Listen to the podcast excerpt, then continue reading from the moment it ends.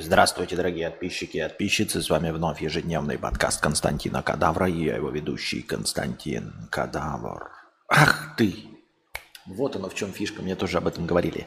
Здравствуйте, дорогие зрители. С вами подкаст Константинки и его ведущий Константинка. Знаете, перед тем, как отвечать на вопросы, сейчас, пока еще набегут зрители, скажу пару слов. Такая интересная вещь, что ролики, которые я заливаю, ну там влоги, обзор на MacBook, про линзы, что-то еще. В общем, у них была включена монетизация, то есть они не нарушают никаких правил YouTube, по мнению YouTube. И последний влог, который я залил, у него была отключена монетизация. Дескать, ролик не подходит некоторым рекламодателям. А там есть такая штука, что после того, как тебя проверили и показали, что не подходит некоторым рекламодателям, там можно запросить ручную проверку, чтобы какой-то модератор вручную посмотрел, нет ли там действительно нарушений. И, возможно, что-то исправил. Я нажал эту кнопочку, я ей редко пользуюсь. Все мои стримы практически, не практически, а все, с закрытой монетизацией, как я уже говорил, потому что они не подходят для рекламодателей. И я запросил на этот ролик, потому что остальные влоги, я же в них не матерился, ничего предосудительного не говорил, и я запросил проверку. Ну, думаю, все равно не пройдет, потому что никто ее не проверяет, ничего на самом деле не делается. И тут через парочку... Сколько там? 2 дня прошло, да, после выкладывания последнего влога. Включили монетизацию, дескать, прошли проверку, действительно проверили, ваш ролик подходит. А я до этого еще, когда мне было не лень, я просто проходил по стримам, по своим, и тоже нажимать, делайте проверку, сделайте проверку, сделайте проверку, сделайте проверку. И я зашел на почту, на которую зарегистрирован подкаст, на другую почту он зарегистрирован просто, и увидел там письма, что, оказывается, некоторые мои стримы прошли проверку. То есть их не нулевое количество, и не то чтобы 1 из сотни, а где-то процентов там 10, 15, 20 стримов после ручной проверки ее проходит, и у них монетизация включается. И я не про то, что, ну, чем-то, ну, в смысле, что я хотел сказать. Я хотел сказать, что в стримах-то я всегда матерюсь. Всегда. Ну, потому что стримы длинные, и получается так, что какая-то экспрессивная лексика проскакивает в любом случае. И мне вот интересно, почему некоторые стримы одобрили. То есть я не все их, там надо вручную все это запрашивать проверку. На каждый, просто в YouTube, в творческой студии, если вы не в курсе, можно менять описание, например, у всех роликов сразу. И какие-то настройки менять автоматически. Ты нажимаешь «Выбрать все ролики», и во всех роликах, например, изменить описание. Можно добавить к описанию свыше, ниже, можно полностью описание заменить, можно еще там что-то делать. Ну, какие-то такие простые манипуляции. А проверку нужно проводить вручную. То есть нажимать на каждый ролик и говорить «запросить проверку, запросить проверку, запросить проверку», и тогда вживую модератор. Это занимает время какое-то. И я, когда это сделал, я просто забыл об этом. А потом зашел на почту и увидел письма, где мне на 3 письма, в 3-4 письма, где мы провели проверку, ваш ролик все еще не подходит для монетизации, всегда приходило одно письмо, ну то есть где-то 1/5 часть, что ваш стрим проверили, и он действительно подходит для монетизации. И у меня вопрос. Почему один стрим подходит для монетизации, а другой не подходит для монетизации? И говорю, это не какой-то единичный случай. Их там достаточное количество этих роликов, которые для монетизации подходят. И уж точно в них есть маты. Не может быть, чтобы у меня там, я не знаю, в 15 стримах за последние 100 штук, скажем, да, длительных, не было ни одного мата. Значит, не в мате дело. Значит, почему? Чтобы что? Что движет такими людьми? Чем они руководствуются тогда? Вот. Я понятия на самом деле не имею. Анна Б. 100 рублей с покрытием комиссии. Спасибо большое за 100 рублей за покрытие комиссии. Спасибо за видео о ценах. Снимай еще. Будем стараться. Будем стараться. Ну чё на рядового Райана? Это вот межподкастовый 50-рублевый донат. Спасибо большое, который и обозначил название сегодняшнего ролика. Иногда кажешься слишком мизантропом.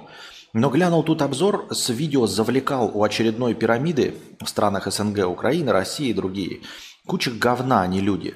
Зовут беженцев из мест боевых столкновений идти к ним, в смысле в пирамиды.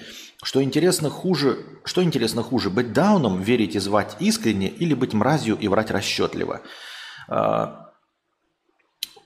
Тут на самом деле мне начало непонятное. Иногда кажешься слишком мизантропом. В смысле, ты для себя кажешься мизантропом или я тебе кажусь мизантропом? И вопрос. И вот человек, может быть, если имел в виду меня, что я там мизантроп, а потом посмотрел видео «Завлекал у очередной пирамиды» в странах СНГ. Ну, когда люди зовут беженцев из боевых действий там поучаствовать в их пирамиде. Что интересно хуже, быть дауном, верить и звать искренне или быть мразью и всрать и врать расчетливо? Кстати, вот послушал сегодня TikTok, где нужно избегать всяких Постараемся это делать. Тем более, что у меня в аудиоверсии есть такой инструмент, который позволяет выключать тишину. Так что, если я долго буду молчать без всяких эконей и бэконей, то они благополучно съедятся. Ну так вот, слушай, я не знаю, что лучше или что хуже. Мне кажется, что главное в оценке, ну, все равно не объективной оценки поступков людей, это все-таки само действие, сам поступок. И не имеет значения, кто чем руководствовался. Вот эти старые фразы по типу «дорога в ад вымощена благими намерениями», она на самом деле на это же и намекает. Что не имеет значения, руководствовался ли ты добрыми соображениями или своей тупостью, или злостью, если ты сделал плохо. Если ты делаешь, очевидно, неправильный поступок, то ты плохой человек. Именно поэтому я называю себя внеконфессиональным верующим, в том числе потому, что в некоторых религиях мне не нравится концепция о том, что ты получишь прощение за то, что раскаялся. Я потихонечку начинаю понимать смысл такого выражения. В чем смысл именно прощения? То есть это переработка собственной души. То есть ты душу очищаешь и поэтому прощаешься. Но в целом, вот сейчас, как человеку приземленному, может быть, немножечко максималистскому так, в своих рассуждениях, мне не нравится концепция, когда какой-то убийца или вор или преступник пришел к Библии в тюрьме, и его, значит, за все прощают, и он попадает в рай. А ты по вот этим религиозным концепциям всю жизнь, ну, мизантропируешь, не любишь людей, потому что они по большей части говно. Но ты понимаешь концепцию греха и никогда не позволяешь себе грешить. Ну, позволяешь, конечно, это может быть не все мы чисты, естественно, иногда не получается, но какие-то грехи есть легкие, там, пакостью намазать дверь говном соседу и совершенно другое украсть у этого что-то у соседа или убить его или еще что-то в этом роде. Поэтому про USDT сейчас я прочитаю Андреем, сейчас мы увидим это все. Так вот, мне кажется, что заслуживает снисхождения человек, черный в душе, злой, каким бы он ни был злым на самом деле, но при этом который внешне все равно ничего не совершает, который может что-то говорить, там, ну, слова тоже ранят, ну, может даже и не говорит, но при этом не совершает никаких действий. Просто потому, что боится Бога, потому что это настоящая вера. Вот как говорил герой Мэтью МакКонахи в первом сезоне «Настоящего детектива», что это за поведение такое человеческое, которое обусловлено, дескать, вымышленными божествами. Если тебя сдерживает от совершения преступлений только наличие рая или ада, то ты, в общем-то, говно человек. А я вот не считаю, я не согласен с этим. Если человек воспитан или глубоко в душе сам по какой-то причине верит в наличие рая, ада и божества, которое его может наказать, и при этом не грешит, не имеет значения, чем он руководствовался. Главное, что он не создал неудобства действиям другому человеку, он не создал ему горя.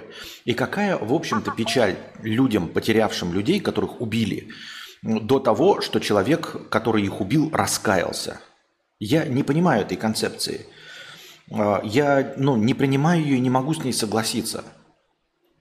Я не понимаю, почему человек, вот я себя считаю не очень хорошим внутри, по своим мыслям, по тому, как я оцениваю людей, я не люблю людей.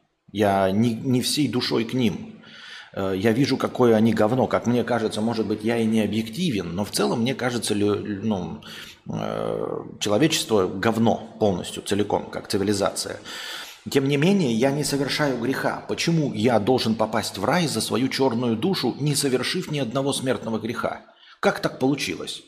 И почему убийца, который убил, да хотя бы одного человека, попав в тюрьму, приходит к Библии, раскаивается, и он попадает в рай? Разве это справедливо? Какая разница людям, оставшимся, и человеку, умершему, до того, что убийца раскаялся? Но им есть большое дело до того, что я не совершил. Я вместе с ними сосуществовал в этом обществе, не нарушал их и правил, несмотря на то, что я считал их заслуживающими какой-нибудь там кары. Не понимаю я этой концепции. Поэтому, отвечая на твой вопрос, что хуже, быть дауном, верить и звать искренне, в пирамиды людей, или быть мразью и врать расчетливо? Я считаю, что одинаково хуже. Если ты делаешь плохо людям, то есть лишаешь их денег, мошенничаешь, воруешь, то без разницы, дурак ты, не осознал, ой, а я не думал, что людям будет плохо из-за того, что я украду у них деньги и мне на что будет кушать. Или ты делал это расчетливо. Лично для меня не имеет никакого значения. Равно как и для Уголовного кодекса, насколько мне известно, тоже не имеет значения, дурак ты, и умный или расчетливо ты делал, или непреднамеренно. С убийствами там непреднамеренное, понятно, это несчастные случаи. Но в целом незнание закона не освобождает от ответственности. То есть если какой-то человек прожил в джунглях, но паспорт у него есть на территории какой-то страны, а потом он выскочил и начал убивать людей, его посадят. Он скажет, а я не знал, что есть уголовное право, и меня посадят. Это не имеет никакого значения. Незнание закона не освобождает от ответственности. В точности также тупость не оправдывает твоих злых поступков. Я так думаю, мне так кажется.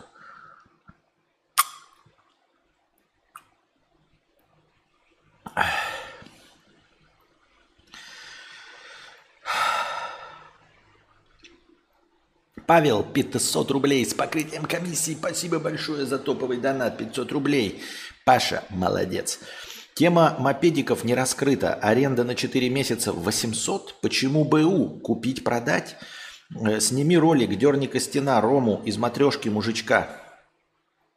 Пусть поделятся мнением, о своих расскажут. Понимаю, что им особо не интересно. Покажи, что почем в прокате зайдет. Во-первых, я ролик про мопедики снимал. Он есть, но на Boosty для подписчиков. Там есть ролик о том, какой был у нас мопедик, и я там просто делился мнением, какие мопедики лучше в сравнении с этим. Я понимаю твою идею. В принципе, я могу прицениться к настоящим мопедикам, да, сколько они стоят, насколько они отличаются по качеству. Показать вам просто фотографии, потому что я могу попереписываться с людьми, которые сдают эти мопеды, и просто у них поинтересоваться. Я это все могу сделать и показать, какого качества мопеды стоят там дешево, какого качества мопеды стоят дороже, и рассказать, почему БУ там и все остальное. Но насчет того, чтобы дернуть Костина, Рому, мужика из матрешки, я вообще не знаю, кто это, чтобы они поделились мнением. Я просто не умею с людьми договариваться, я не умею с ними разговаривать, я не хочу никого ни для чего напрягать. Понимаете, о чем я? Например, вы видели в моих роликах, когда мы жили на вилле, чтобы кто-то снимался у меня там, Дима, Бабир или Друже. А ведь это мои друзья, и я могу их попросить, но я не могу их попросить. Я не могу напрягать людей, заставлять их делать что-то, что им, может быть, просто неинтересно или на что у них нет времени. Они, может быть, и согласятся, потому что приличные люди, но это не значит, что им в кайф. Это совершенно другое. Вы предлагаете мне стать общительным вдруг человеком. С чего вдруг я стану общительным и как это договариваться с людьми, чтобы они со мной поговорили? Не представляю вообще.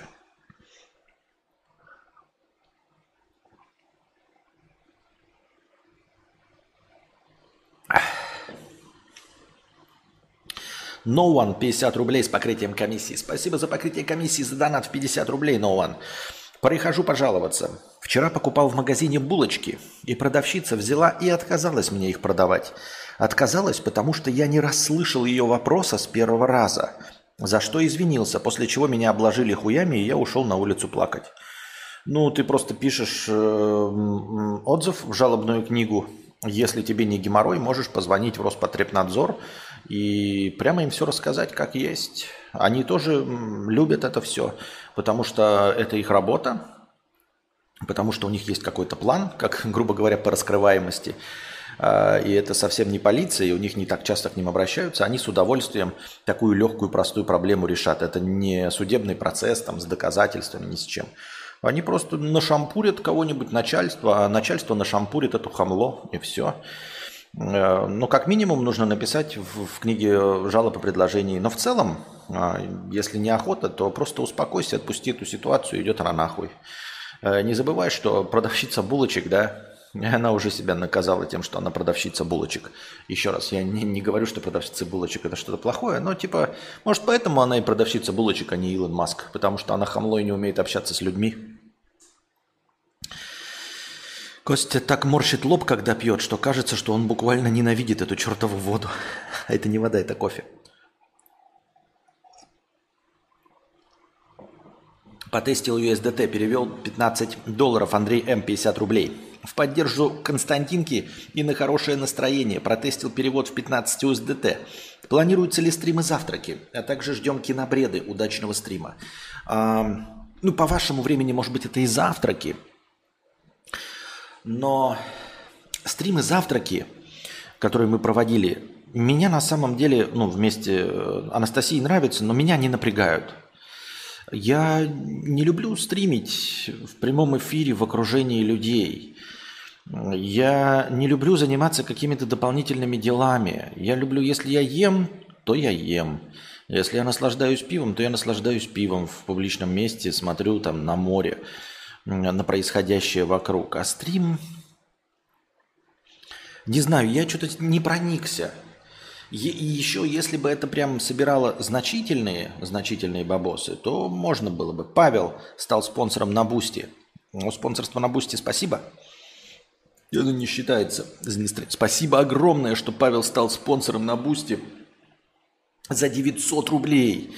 Спасибо огромное за 900 рублей спонсорство на Boosty. Помню историю, как Константин с кинотеатром также разбирался, да. Ну, я просто пришел, меня, напоминаю, хотели кинуть и не начать сеанс. Я пришел на утренний сеанс один. И они решили на мне сэкономить электричество или что-то в этом роде. И не стартовать сеанс. Они сказали, что, ой, вы знаете, что-то с пленкой, что-то еще. Или там света нет. А я потом смотрю в этом зале, они что-то тестируют и там показывают, и, ну, трейлеры там перематывают пленку. Просто не хотели, блядь, не знаю по какой причине показывать мне фильм, хотя он был. И я прочитал, что, оказывается, расписание и покупка билетов являются публичной офертой. То есть, если я купил билет, они мне обязаны показать фильм. Мы уже заключили договор по факту покупки билета. И мне должны не просто деньги там вернуть, а, ну... В общем, они пока обязаны показать фильм. И я такой на удачу позвонил в Роспотребнадзор, сказал вот это. Мне потом позвонили, сказали, будет суд с этими, ну, какое-то разбирательство с кинотеатром. Вы хотите присутствовать? Я говорю, нет, ну, можно не присутствовать. Они говорят, можно не присутствовать. И потом мне прислали отчет, что они оштрафовали кинотеатр на 5000 рублей. А когда я пошел, билет стоил 200 рублей. Вот, они на мне сэкономили 200 рублей, вернули мне их, но потратили 5000 рублей. Для того, чтобы такого не происходило, если вы продаете один билет, вы должны показать сеанс, несмотря на то, что вы не хотите этого делать. Выбирайте сами, штраф 5000 или за 200 рублей показать человеку фильм. Билет на который я купил заранее, и это было «Королевство полной луны», я очень его ждал. И купил билет там прям в премьерный день. Ну, не в премьерный, там премьера, как обычно бывает, за день до начала проката, да, то есть в четверг вечером премьера, но ее нет, потому что это не особенно важный фильм. А в пятницу утром уже начинается полноценный прокат. И в пятницу утром я единственный, кто купил билет на утренний сеанс. И я пришел туда. Они мне не показали, я на них пожаловался, они получили штраф 5000 рублей.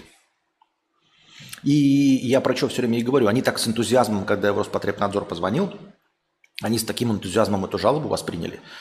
Я такой говорю, ну вот, знаете, мне может быть там в кинотеатре. Они такие, что? Рассказывайте, мы совсем разберемся, давайте, да. Когда было? Вот, угу. Билет, все, хорошо, мы обязательно разберемся, обязательно с вами свяжемся. Спасибо, что позвонили. То есть прям с энтузиазмом восприняли жалобу, поэтому мне кажется, что они получают за решение каждой проблемы какие-то бонусы. Так, сейчас проверим USDT от Андрея М. Чик.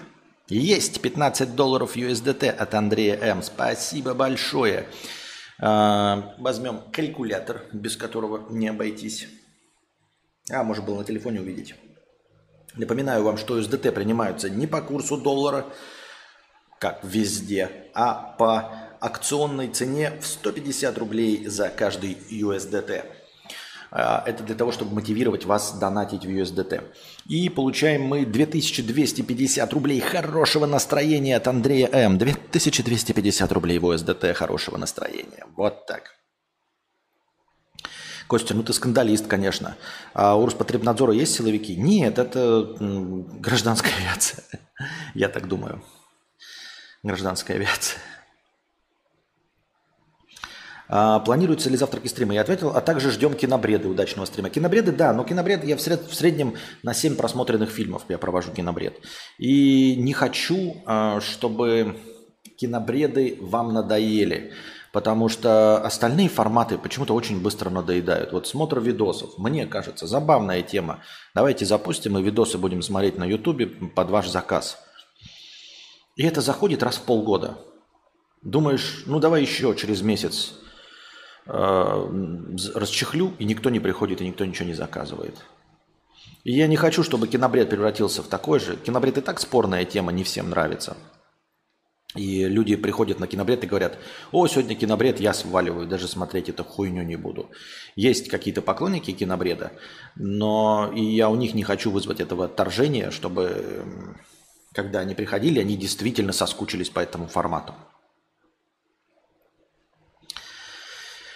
Чувак, 50 рублей. Это правда ты? И раньше тоже был ты? Да, я. Это правда я. Ты какаешь? Я? Нет. Сублимирую. Шувак, 50 рублей. Константин, не хотите повторный стрим с Ежи Сарматом? Прошлый стрим был классным. Классным? Вам понравился? Надо предложить Ежи. Надо предложить Ежи, и я не знаю, сработает ли. Я уже говорил, в точности так же, как и с Кузьмой, с Ежи нужно договариваться. И вдруг они придут, и интернет подведет. Интернет подведет. Вот он, например, на стримах с Анастасией все время подводит. Вот все время подводит. Он у меня иногда подводит.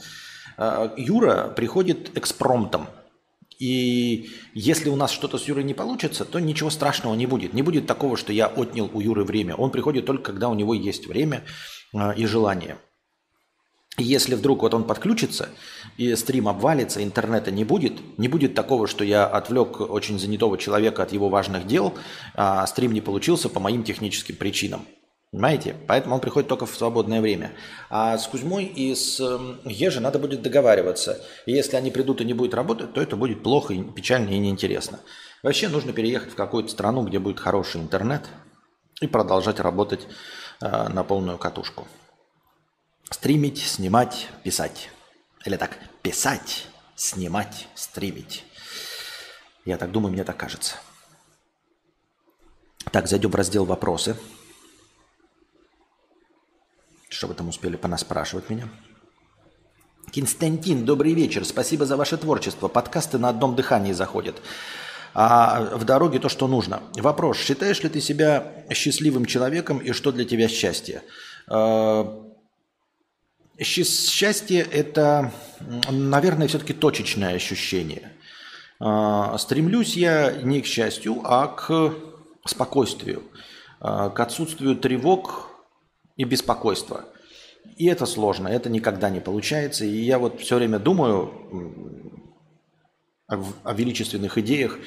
Я уже, по-моему, задавал вам вопрос или не задавал, я не помню. Вот задавал точно. Но всегда ли был такой уровень стресса у людей?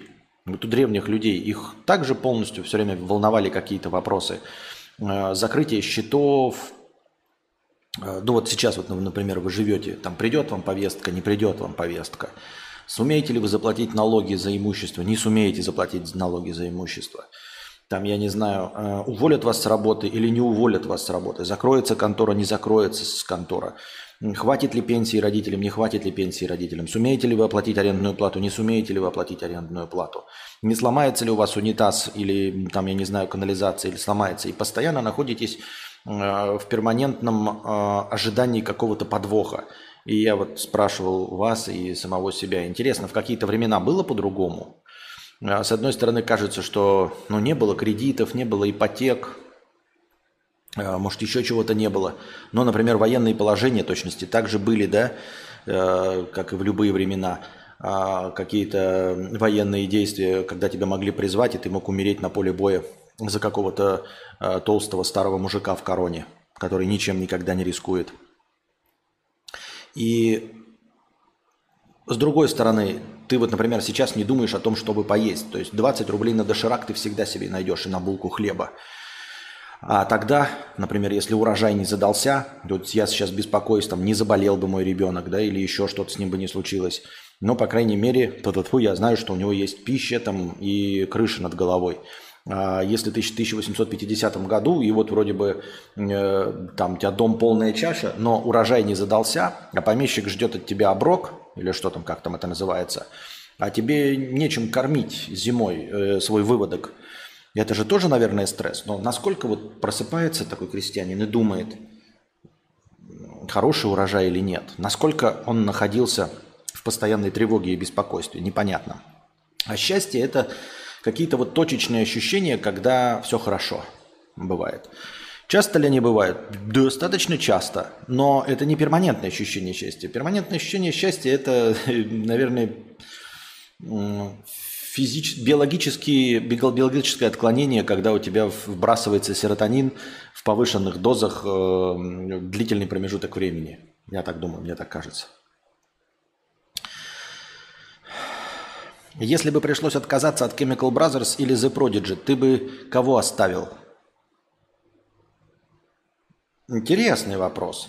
Несколько лет назад я бы оставил Prodigy, потому что то, что они делали раньше, мне больше нравилось, чем что бы то ни было.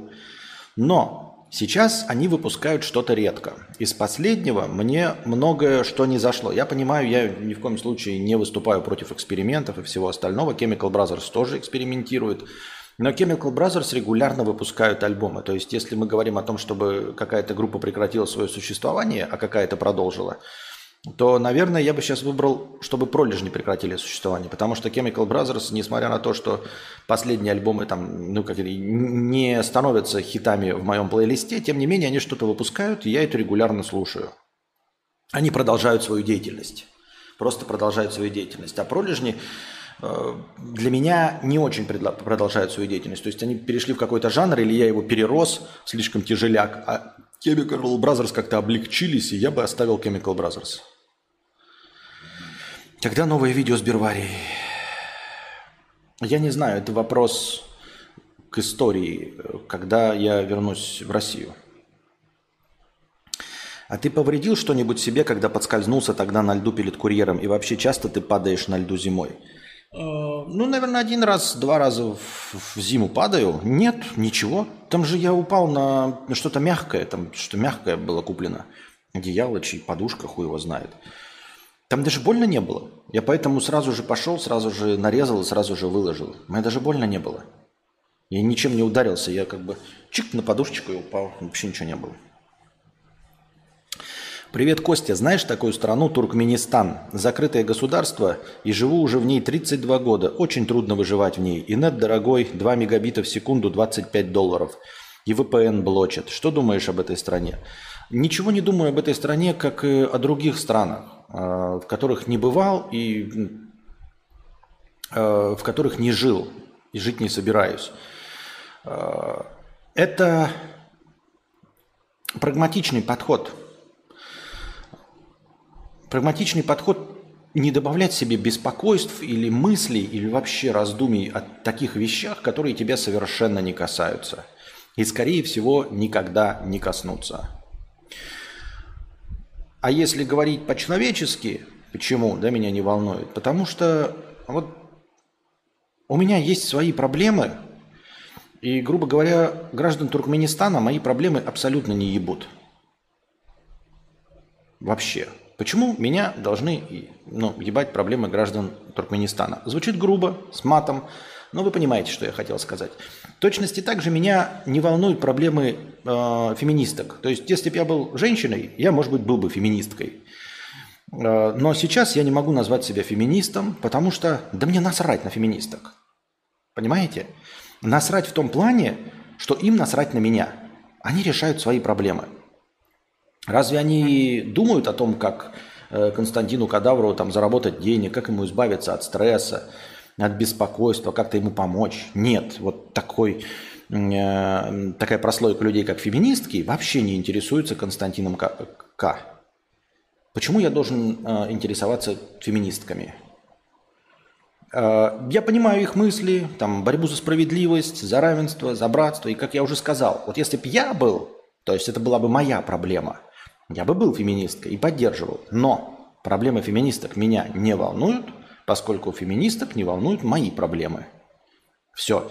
Я об этом не думаю и не пытаюсь понять, насколько их проблемы для мира сложны, не сложны, насколько они сталкиваются с несправедливостью или не сталкиваются с несправедливостью. Я просто к тому, что если я столкнусь, я пока не очень-то с этой сталкиваюсь, но вдруг, если я столкнусь с какой-то большой вселенской, государственной, людской несправедливостью, есть подозрение, что, конечно, вы, мои зрители, может быть, кто-то за меня напишет там, или замолвит хорошее словечко. Спасибо вам огромное, вы меня любите, да, и проблемы вас меня там немножечко волнуют. Как и вас, немножечко волнуют мои проблемы. Ну, так, с точки зрения интереса. Мы в каких-то взаимосвязанных отношениях находимся. Но не будет такого, что группа феминисток под флагом феминисток выйдет и скажет такая: вот мы, феминистки, выступаем за то, чтобы с Константином не было несправедливости. Ну, не выйдут же. Ну и все, и я не выйду за них. Они решают свои проблемы, я решаю свои проблемы. Все человечество на этом построено. Как бы, если вы говорите, ну так а как же взаимопомощь и все остальное? Нет, взаимопомощь, да, может быть. Но это тоже, если бы у меня были деньги, я бы скорее точечно решал что-то, да, то есть занимался благотворительностью вот конкретно человеку, даже если его действительно мои проблемы не волнуют, но это помочь конкретно какому-то человеку. А феминисток их много. Они занимаются там какими-то делами, они сами себе способны помочь и сами все себе сделать. Вот, это не какие-то ограниченные в физических возможностях люди, например, да, с этой стороны ты скажешь, ну вот я же твой зритель, да, и живу в Туркменистане, но ты меня спрашиваешь, что я думаю об этой стране, я ничего не думаю об этой стране, потому что мне не предстоит в нем быть, я не говорю, что меня не волнуют твои проблемы, я бы хотел, чтобы у тебя не было проблем. Почему, ты скажешь? Может быть, ты лукавишь? Нет, вполне себе искренне. Потому что если бы ты не был в закрытой стране с таким интернетом, то, возможно, в стране с другими возможностями ты бы зарабатывал больше денег, был бы каким-нибудь там, я не знаю, миллионером и просто чисто логично отпесочивал бы мне гораздо большие донаты, правильно? То есть ты мне больше бы донатил, это было бы в моих действительных обычных интересах. Вот, поэтому я, конечно, желаю, чтобы ты жил в свободной стране, где ты мог бы реализоваться, где ты мог бы зарабатывать больше и, развлекаясь и слушая меня, донатить мне больше. Это в целом хорошо и правильно. Но я не могу не сказать ничего про Туркменистан, потому что я про него не читал. Я им не интересовался и ни одного ролика про него не смотрел. А не смотрел, потому что я никогда туда не собирался. Меня туда не звали. Я не хотел бы там путешествовать, поэтому им не интересовался, и мне нечего сказать. И, по сути дела, я даже не могу узнать, правду ты говоришь или нет. Не смотрел в сторону Парагвая, мудрец? По ценам примерно та же российская провинция, только в самой столице. Упрощенное получение ВНЖ, хороший паспорт, в часовой доступности Аргентина. Опять ваши Парагвай, Аргентина, Чили. Это все очень интересно, но это все экзотические страны. Я не хочу экзотические страны. Я европеец, я хочу жить в европейской. Почему бы мне...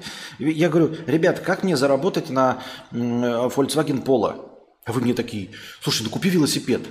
На велосипеде зато будешь здоров. Блядь, я хочу Volkswagen Polo, ребят. Мне нужно накопить на Volkswagen Polo. Хочу себе вот автомобиль Volkswagen Polo. Я готов еще принять, когда вы мне скажете, давай Kia Rio, давай Kia Rio, давай Renault Logan, давай Renault Logan. Но вы мне постоянно рекомендуете, слушай, но ведь можно же вместо Volkswagen Polo купить Жигули за 50 тысяч рублей 1989 года выпуска. Да, там будет ручная коробка передач, да, надо будет постоянно ремонтировать, да, там не будет кондиционера, да, там будет не работать печка, да, там ты не заведешь эту машину при минус 15, но зато всего 50 тысяч рублей. Блядь, я сказал, что я хочу.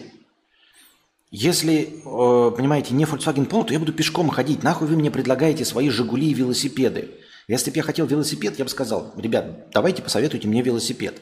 Если бы я хотел машину за 50 тысяч, тогда бы я сказал, давайте выбирать машину за 50 тысяч. Я говорю, мне нужен либо Volkswagen Polo, либо, если нет, я буду ходить пешком. Пешком буду ходить. Ну, то есть я уже сейчас пешком хожу. Чтобы мне было неудобно, мне уже сейчас неудобно ходить пешком. Мне неудобно ходить пешком. От чего я, ради чего я готов постараться, чтобы не ходить пешком? Ради Volkswagen Polo, ну, условно Polo, мне Polo не нравится, вы понимаете, это просто метафора. Ради чего я готов постараться, чтобы не ходить пешком? Ради Volkswagen Polo. Ради твоих, блядь, ебаных «Жигулей» я стараться не буду. И ради твоего велосипеда я тоже, блядь, стараться не буду. Я не хочу ездить на велосипеде, на мопедике не хочу, и на «Жигулях». А вы мне все, блядь, Аргентину, которая пиздец как далеко находится, Парагвай, Чили. Я не хочу в Аргентину, Парагвай, Чили, я хочу в Европу. Я хочу, чтобы меня пустили в Европу. А если не в Европу, то я здесь останусь. Какая разница? Понимаете, какая разница? Да, там будет вот упрощенное получение ВНЖ, но зато все остальное будет дорого. Я же когда в ролике своем, я там не понимаю тоже, я больше не буду отвечать на комменты, я имею в виду на какие-то претензии в комментариях в стриме, потому что я в стриме ответил, все равно нашел какой-то дурачок, который даже в стриме мой подробный, пространный, максимально развернутый ответ все равно неправильно понял. Это вообще бестолку. Так что если что-то не нравится в блоге, вы просто пишите и все, и мы забиваем на это, я не вижу этого, мнение остается, да и хер на него. Вот, все равно будут какие-то минусы. То есть здесь, в принципе, жить можно. Я же живу, нам денег хватает. Окей, живем, денег хватает. Неудобненько в связи с визами. Ну, неудобненько.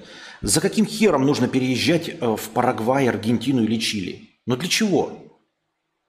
Объясните мне, для какого хуя? В сравнении с Вьетнамом, для какого хуя, блядь? Да, ты получишь там ВНЖ, но получишь минусы, которых здесь нет. Заново, во-первых, ехать, тратить огромное количество денег на билеты, вот долететь до Аргентины будет стоить как год визаранов. Вот как год визаранов будет стоить долететь до Аргентины. Вот почему, блядь, об этом-то никто не думает, нахуй? Я просто не понимаю. Да, я такой говорю, визаран дорого? Дорого, раз в месяц. Но дорога до Аргентины или дорога до Парагвая будет стоить как полгода визаранов. Вопрос. Ехать туда, потратить денег на 6 визаранов, чтобы очутиться в стране, где ты впервые в жизни, ничего не знаешь. Здесь ты уже подпривык. Есть жилье, ты его там что-то нашел. Хоть как-то там с чем-то смирился, что-то понял. Знаешь, где находятся магазины. Мопедик есть.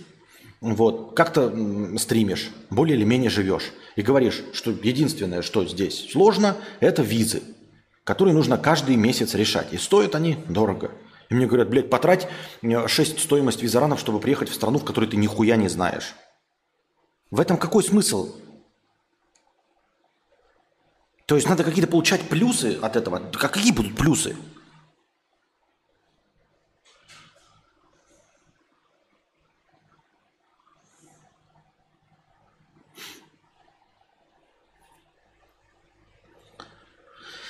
Нахера вам гражданство Аргентины? Какие гении это предлагают? Ну, гражданство Аргентины, они все время преподносятся, что это сильный паспорт. Под силой паспорта понимается количество стран, открытых для безвизового въезда для граждан этой страны. И у граждан Аргентины довольно сильный паспорт, который дает возможность въехать что-то там где-то в 170 стран без визы. По-моему, о Чили там посложнее, но там 173 страны без визы. Но у Чили в эти 173 страны входит США, Мексика и, ну, какая-то еще, наверное, Канада. То есть на 3 страны больше, но на три важные страны больше возможность въезжать без визы для граждан Чили, например. То есть все время руководствуются сильным паспортом. Я не очень понимаю вот это вот руководство сильным паспортом, потому что предполагается, что я приеду куда-то и через 2 года, минимум, если я буду расторопным, я получу этот сильный паспорт для чего? Чтобы путешествовать? Нахуя мне путешествовать? Я хочу найти точку, в которой жопу прижму. Нахуй мне ваши путешествия? Я просто на 2 года отдалю точку, чтобы потом ее, выбирать, куда место еще ехать без визы. Это какой-то бред, я не понимаю. Может быть, я в течение 2 лет как-то попытаюсь найти сразу место, куда я попытаюсь приземлиться, до конца попытаюсь приземлиться. А то, говорят, сильный паспорт. Они мне говорят, я что, вам серфер какой-то? Я не знаю, охотник за сокровищами, фотограф National Geographic, чтобы мне нужно было куда-то въезжать, мне нужен был сильный паспорт. Мне нужно место последней дислокации, куда мы можем сесть с Анастасией, копить денежки на свое бунгало и привезти Костю. Последняя точка. Нахуй мне ваш сильный паспорт? Для хуя мне нужен сильный паспорт? Я не буду путешествовать. Предположим, если бы я попал в Аргентину или в Чили и получил паспорт, я бы им не пользовался. Я бы такой, сильный паспорт, положил на полочку и сидел бы дома. Это не аргумент, я не собираюсь никуда ездить.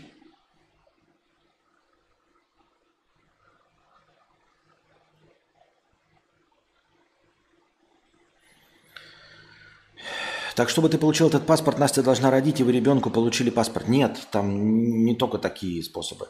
Это способ получить ребенку гражданство, и потом вместе с ним родителям. Там можно вообще, в принципе, просто находиться 2 года и через 2 года начинать. Но это суть не в этом. Суть вообще не в этом.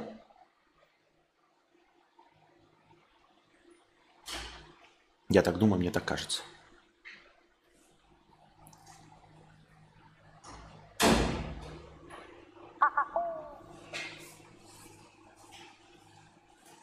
Так, пауза небольшая. Я пошла на 5-минутный антракт. У меня антракт. Девочки.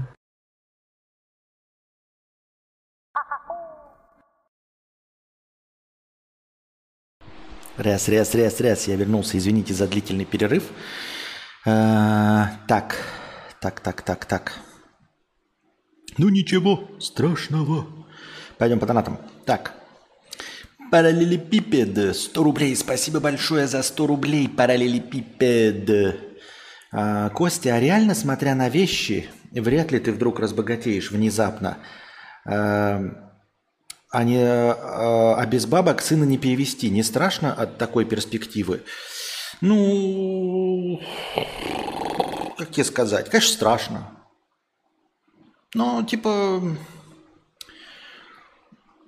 По сути дела, что значит, смотри, с деньгами комфортно перевести. Перевести можно, в любой момент, но не так комфортно, вот. Вариантики есть всегда. Вообще, в принципе, страшно ли? В принципе, наверное, повод для тревоги и беспокойства, да. Повод ли это для тревоги и беспокойства? Повод. Морская свинка, 50 рублей с покрытием комиссии. Спасибо большое за покрытие комиссии, морская свинка. Константин, ответь на вопрос, а водятся ли морские свинки в океане? Нет, потому что они не морские, не свинки. Я что-то забыл, почему они называются морскими свинками-то. Что-то кто-то их в воде, что ли, увидел в первый раз этих животных. Я что-то не помню, в чем был прикол. Что-то там какая-то глупость. Не помню, какая была. Когда Бронадолг что-то в клозете застрял. Ничего страшного. Так.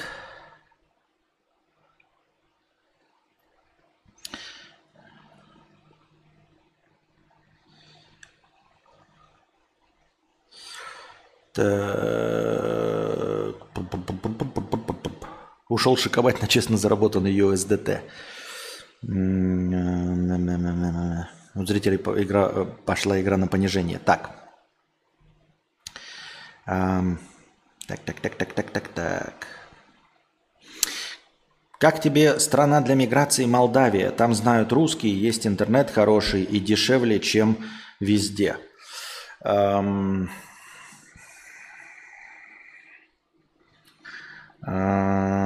Молдавия – это в смысле Республика Молдова? Нет. Нет, потому что... Нет. Потому что нет. Костя, а почему ты называешь накопитель компьютера винчестером? Ну, потому же, почему я называю копировальный аппарат ксероксом, потому же, почему называю подгузники памперсами, потому же, почему люди называют тампоны тампаксами, потому же, почему внедорожники мы называем джипами, хотя все это торговые марки, потому же, почему люди называют крутящийся диск для игры, называют его фрисби. Вот по этим всем причинам. Как думаешь, неумение общаться с людьми можно пофиксить? Или если не дано, то сколько ни старайся, не получится. Всю жизнь это мешает, не знаю, что делать. Это можно пофиксить, это можно тренировать. Другое дело, что это будет через боль. И, возможно, когда-нибудь ты проникнешься, полюбишь это дело, но это займет очень много времени, потому что это неумение общаться, точнее, непредрасположенность к этому, это внутренняя такая парадигма, как черта характера. И можно ли изменить черты характера? Можно. Сложно ли это технически? Технически, наверное, нет, а вот морально-этически это будет сложно. Я так думаю, я никогда об этом не задумывался, никогда подобных проблем не решал, но почему-то мне кажется, что это будет сложно. Это так же, как, я даже не знаю, с чем привести пример, то есть какую-то свою глубоко укоренившуюся жизненную позицию, неосознанную, потому что неумение общаться – это вот как какое-то умение. То есть, грубо говоря, это как кубики на брюхе для ленивого человека. Можно ли получить кубики на брюхе? Можно. Можно ли это сделать в короткий промежуток времени? В принципе, тоже можно. Ну, то есть постараться прям сесть на жесточайшую диету, нанять себе супер какого-то тренера, который будет за тобой следить, замотивироваться и действительно в течение полугода похудеть и получить кубики на брюхе. Можно? Можно. Но если ты человек не спортивного склада, то есть никогда не занимался спортом, не бегал, с детства не ходил на легкую атлетику, на какие-то там виды спорта, а вот ведешь сидячий образ жизни, и он тебе нравится, то это всегда будет через боль. То есть лет через 10 постоянных тренировок ты, возможно, проникнешься и станешь в душе энергичным спортсменом. И будешь получать от этого удовольствие, от напряжения мышц, не сможешь отказаться от тренировок, тебе будет чего-то не хватать, если ты не будешь тренироваться. Но это будет через долгое-долгое-долгое время. Через лет 5, в лучшем случае, в худшем случае лет через 10, постоянного перемалывания, переламывания себя. То есть результат-то кубики ты получишь, а вот получать от этого морально-этическое удовольствие не только смотря на себя в зеркало, а вот стать спортсменом в душе, чтобы эти кубики поддерживать просто по инерции, это просто переламывание своих устоев организма. И точности также и с общением. Научиться общаться, наверное, при помощи каких-то тренингов можно. Но по большей части здесь касается это того, что тебе нужно, для того, чтобы общаться, нужно общаться. А ты не общаешься, потому что тебе это не надо и не интересно. И вот ты можешь постоянно заставлять себя находиться в стрессе для тебя, в окружении людей, привлекать к себе внимание, перебивать кого-то. И ты так добьешься, действительно, ты будешь общительным, но это будет претить твоей сущности. То есть ты будешь действительно находиться в стрессе. Это точности так же, как можно работать на любой работе. Но и получать зарплаты большие, но при этом находиться в стрессе, если ты делаешь нелюбимую работу. На любимой работе ты получаешь деньги, и ты спокоен в душе. Ты делаешь и занимаешься тем делом, которое тебе нравится. А можешь работать за большую зарплату, но при этом ходить к психологу, пить антидепрессанты, ненавидеть свою работу. И, как вы понимаете, можете ли вы? Можете. Но в душе у вас будет неспокойно. Но опять-таки со временем можно привыкнуть и полюбить то, чем ты занимаешься, особенно если ты получаешь за это деньги. Но, как мы видим, гораздо легче, мне кажется, получить, будучи целеустремленным, нужную тебе зарплату и нужную тебе работу, а вот полюбить ее – это уже задача, которая занимает гораздо больше времени. Почему экзотика, европейский язык, кубаноидная деревенская застройка, ничего не происходит, там же все заселили из пашки. Так же Европа, та же Европа, только южная и без европейской бюрократии. Азия более экзотичная. Слушай, я ничего не знаю про Парагвай, если честно. Ты сам в Парагвае живешь, Славян? Кто у тебя из первых рук живет в Парагвае, чтобы вот так утверждать, что там прикольно и интересно? Я видел, на каких-то блогеров наталкивался, которые живут в Парагвае, но что-то прям скажем, я не знаю.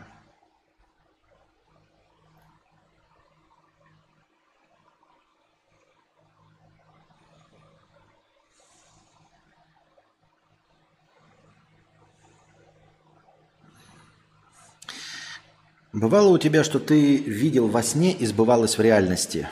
Неа. Помню, видел тебя года 3 назад именно в США, в каком-то приграничном городе, где ты мексиканскую дешевую еду хавал. Не, у меня такого не было никогда. Но я уже говорил с вами, что все эти вещи и сны, и в том числе дежавю, они срабатывают наоборот, потом. То есть на самом деле ты вот запомнил этот сон, если вдруг реальность совпадет с каким-то другим сном, то ты его вспомнишь. Тебе снилось, что ты меня видел в США, в Мексике, в Канаде. Ты сейчас просто запомнил про США. Там где-нибудь в Испании, в Сербии, в Вьетнаме, где угодно. Ты, короче, у тебя было миллион снов. Запомнил ты ли один только США?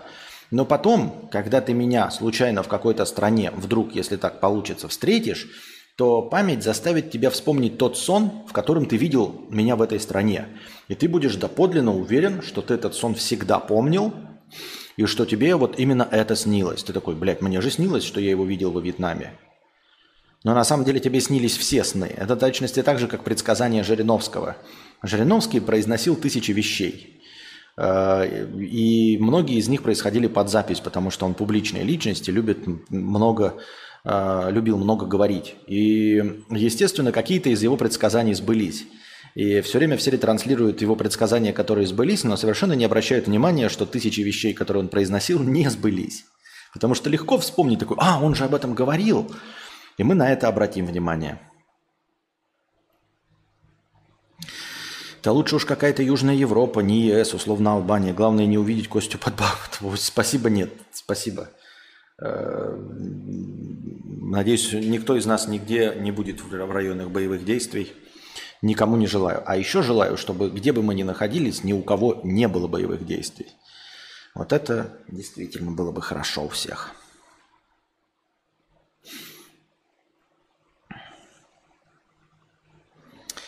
Мудрец, а ты на одежках сидел по гормональным делам? Не очень понимаю, что это значит по гормональным делам. Ну, скорее всего, нет, но я не знаю, что это значит.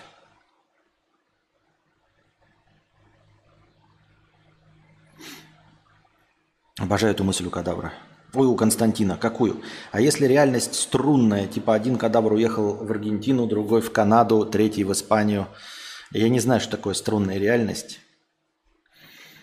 Если твоя реальность как балалайка, ну, может быть, конечно. Кто его знает.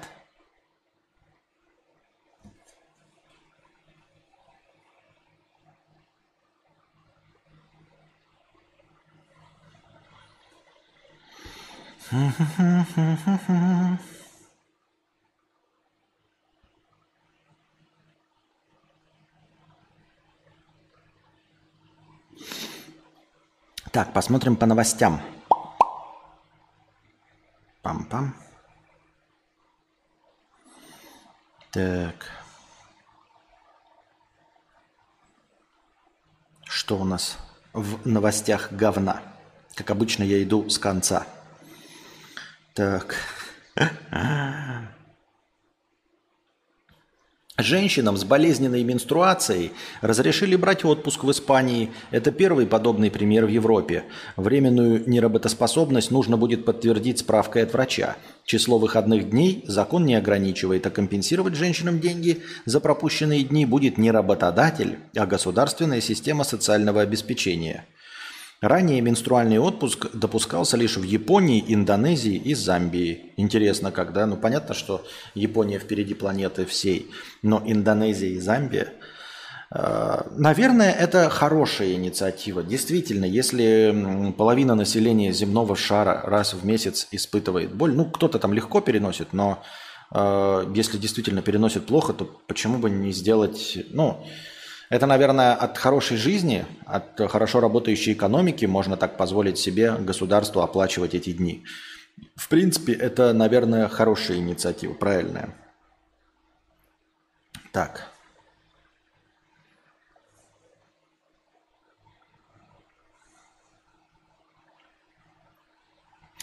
Книга 74-летнего канадского пенсионера Ллойда Ричардса возглавила список бестселлеров на Amazon благодаря ТикТоку его дочери. Ричардс работал над книгой в течение 14 лет по вечерам и выходные, между работой юристом и воспитанием детей. Роман вышел в 2012 году, но за все эти годы было продано всего несколько десятков экземпляров. Все резко изменилось, когда дочь писателя записала трогательное 12-секундное видео в TikTok, которое за несколько месяцев набрало 44 миллиона просмотров и вывело роман «Каменные девы» в топ-продаж. Книга стала настолько продаваемой на Amazon, что обошла даже мемуары принца Гарри. Ну, вот такие вот интересные вещи происходят. Тут недавно была история про отца, который там какие-то поделки делала его дочь и выставила на Авито, и ей никто там не звонил. И он попросил где-то тоже... в каком-то форуме, чате, типа, вы просто позвоните, как будто по объявлению, да, я вам сам там деньги ей заплачу, как будто вы купили, ну, просто порадуйте мою дочь, что вы откликаетесь на ее поделки. И тоже 1000 звонков было и все остальное. Это как бы немножко трогает за душу, реально трогает. Ну, как каждого из нас трогает какие-нибудь там котята под дождем, как я уже говорил, и вот такие милые вещи. Глупо.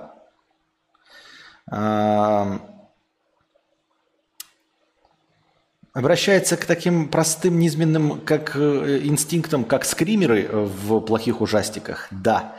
Но это же все равно по-доброму, это все равно от широты души, это все равно позитивный порыв. Поэтому лучше уж такие новости. Почему нет?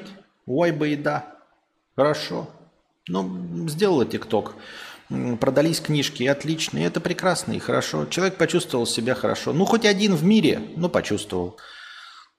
Да, он один, да, может, это у кого-то вызовет зависть, но, тем не менее, все равно это позитивное проявление массовой народной воли, мне так кажется.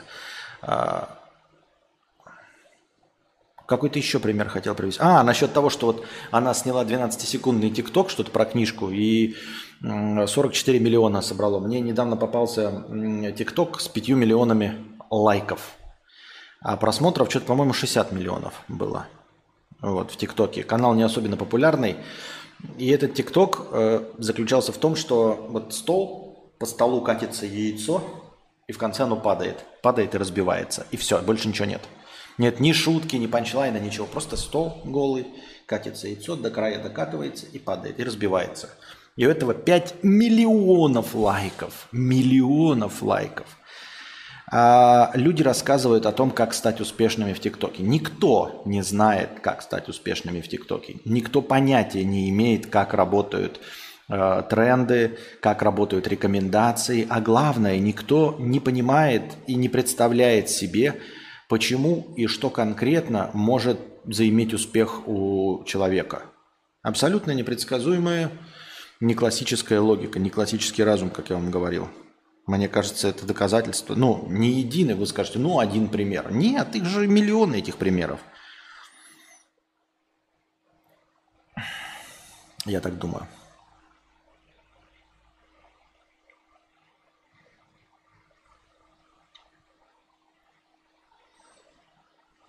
Так. Майклу Джордану исполнилось 60 лет. В честь этого он сделал подарок сам. Накануне юбилея спортсмен пожертвовал $10 миллионов на помощь фонду Make-A-Wish, помогающему исполнить желания смертельно больным детям. За все существование организации это стало самым крупным пожертвованием. Джордан сотрудничает с фондом уже более 30 лет. Это, кстати, болезненно, так знаете. Я не представляю вот людей, которые работают в хосписах, которые работают со смертельно больными людьми и со смертельно больными детьми. Это же, наверное, вообще для психики крайне сложно и невыносимо. И это то, с чем ты поделать не можешь. То есть это вот прям какие-то обстоятельства непреодолимой силы. Я не представляю, как работают вот врачи-онкологи, которые...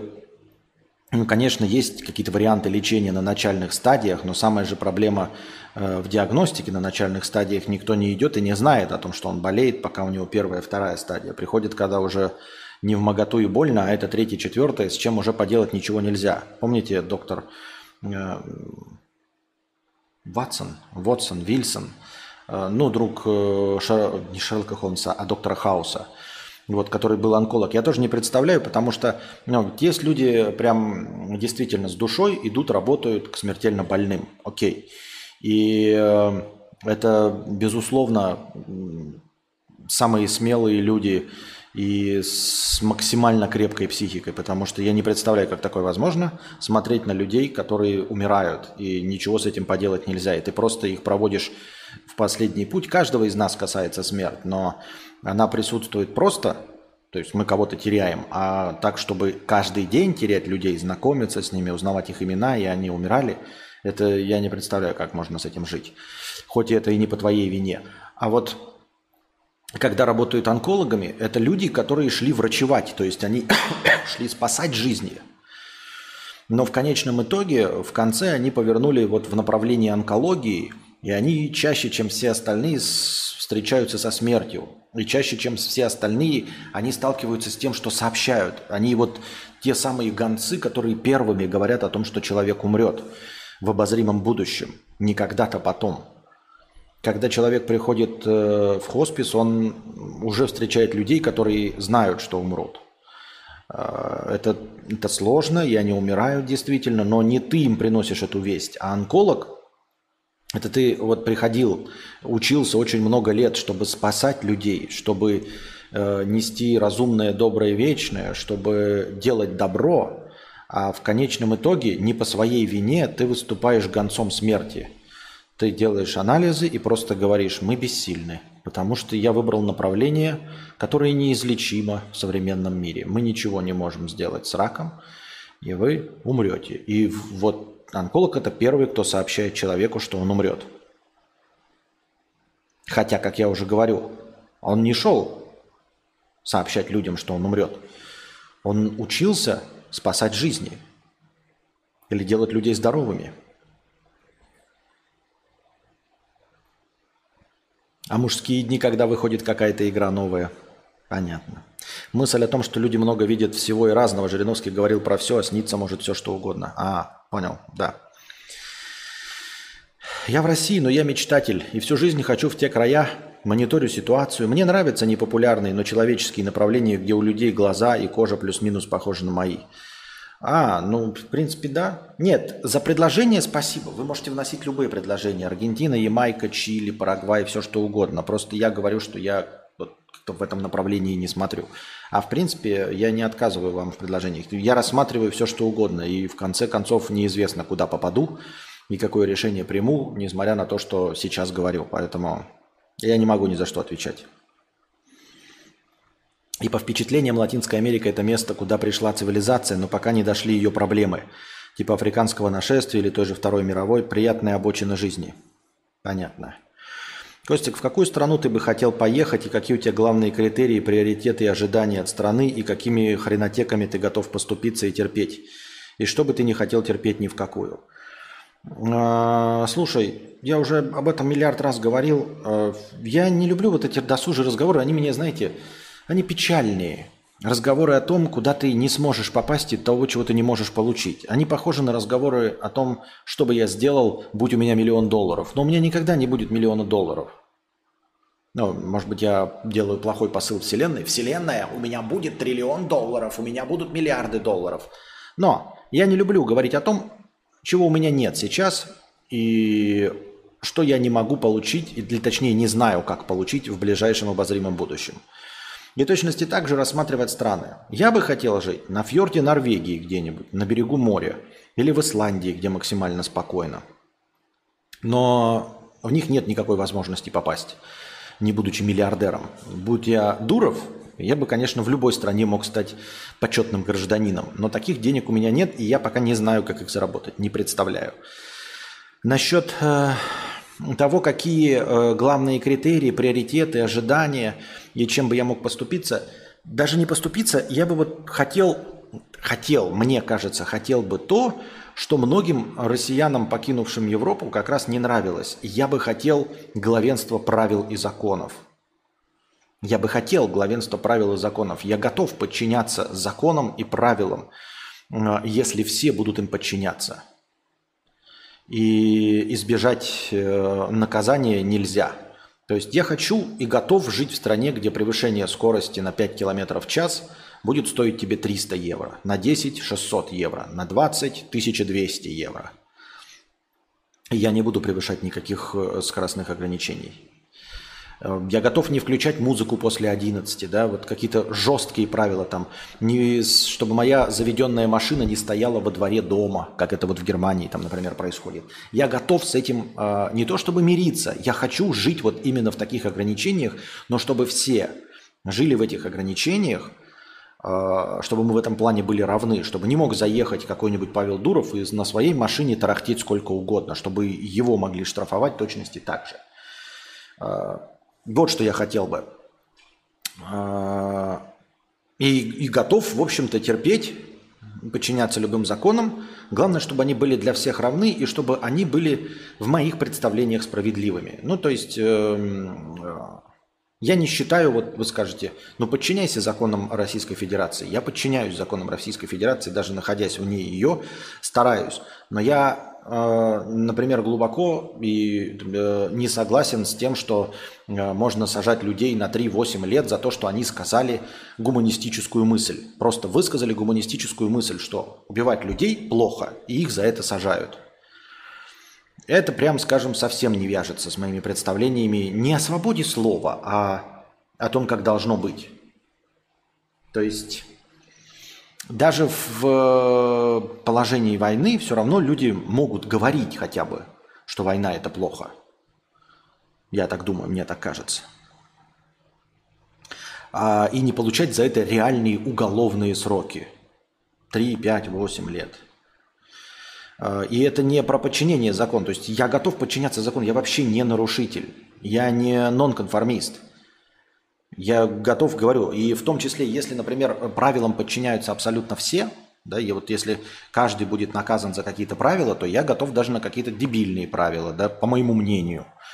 Например, если всех штрафуют, если не дают взятки и всех штрафуют за превышение скорости, если всех штрафуют за то, что они стоят заведенной машиной во дворе, если ко всем, каждому любому гражданину приедут после 11 вечера полицейские, то я готов, например, там, не говорить о каких-то вещах, если это запрещено законом этой страны. Вот и все. И все разговоры о какой-то стране, они все сводятся к тому, что на самом деле хочется быть богатым просто и все. То есть при богатстве ты просто выбираешь любую страну. Но все, где мне сейчас бы кажется, хотя я там не был, возможно, там полное говно. Где я хотел бы быть, у меня просто нет денег, чтобы там быть. А для того, чтобы там быть, нужны большие деньги. Не для жизни. То есть для жизни, может быть, хватало бы того, что у меня есть сейчас. Просто для жизни. Но чтобы туда попасть и получить вид на жительство, нужны большие деньги. Ну, например, на какие-то небольшие деньги не хватая звезд с неба, в провинции, там, Швеции, Германии, можно жить, Норвегии, Финляндии, покупать в дешевом магазине продукты, ну, найти там рынки какие-то, снять старое, недорогое жилье за городом и спокойно себе стримить и получать. Но чтобы получить вид на жительство где-нибудь в Норвегии, например, наверное, надо вложиться условно в экономику Норвегии там 250-500 тысяч долларов. То есть нужно вот что-то такое, понимаете? То есть в самой-то ей можно и жить, можно и экономить, можно пойти на работу, но ты в нее попасть не можешь. Ты попасть не можешь. Ничего нельзя сделать, чтобы попасть в Исландию. Там просто какие-то ограничения, ты просто ничего не можешь сделать. В самой ней жить дороже, чем во Вьетнаме, в России вместе взятых. Но напрягшись, наверное, можно. Но ты в нее попасть не можешь без миллионов денег. Ты не можешь там продолжительное время находиться. Вот и все. И поэтому получается, что богатство нужно для того, чтобы просто куда-то въехать. Или, например, Великобритания. Наверное, тоже на окраинах где-то. Там жить не как в Лондоне. Не особенно там пиздец как дорого. Покупать тоже на дешевых рынках, в моллах продукты. Купить себе недорогой, подержанный автомобиль. И можно припеваючи. Но чтобы въехать в Британию и получить там вид на жительство, нужно въебать туда денег.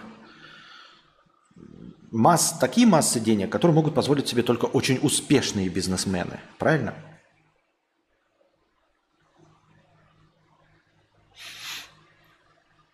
Ты уже говорил, что хотел бы быть в матрице, где есть правила. Я не согласен, но понимаю.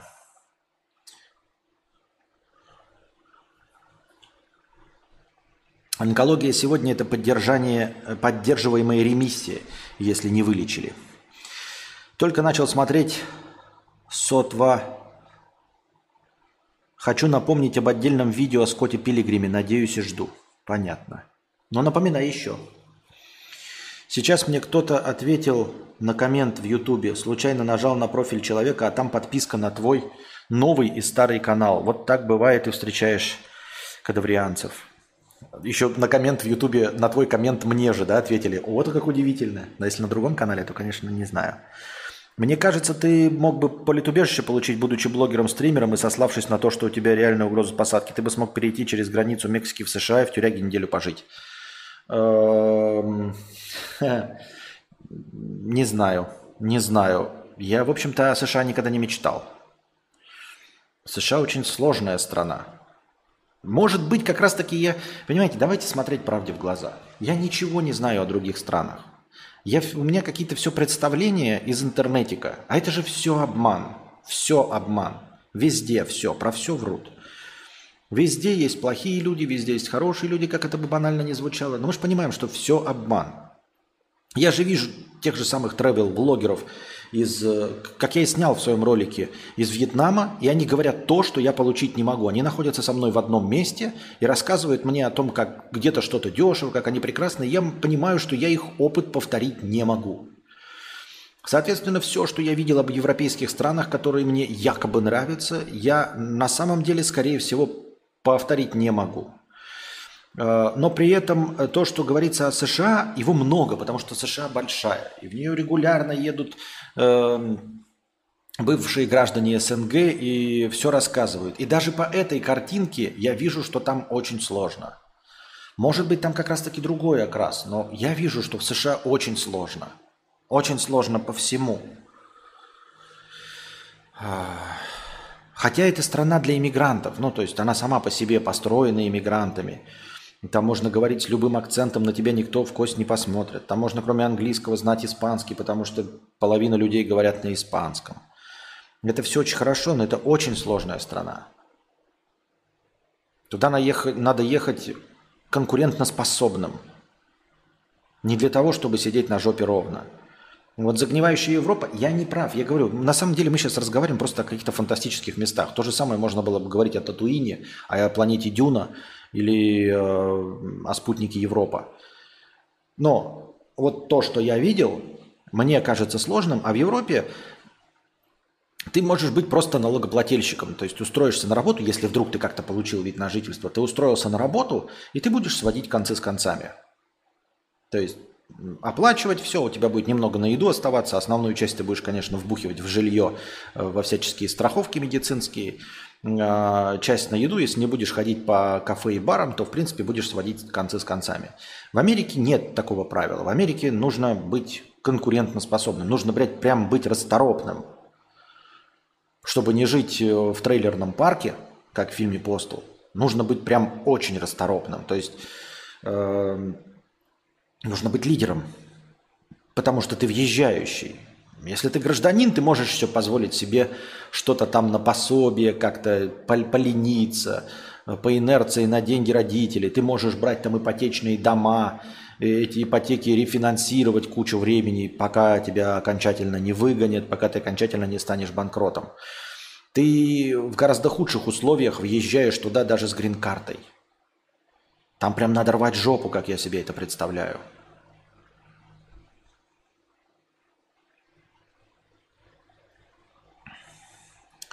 США англоязычные, и оттуда не депортируют сейчас граждан РФ. Я хрен его знает, это сейчас мировой гегемон, и там ты с голоду не умрешь. Но плюсы и минусы везде, и легкой иммиграции, в принципе, думаю, нет. Ну, конечно, нет. Ну, вот я не знаю, я не знаю.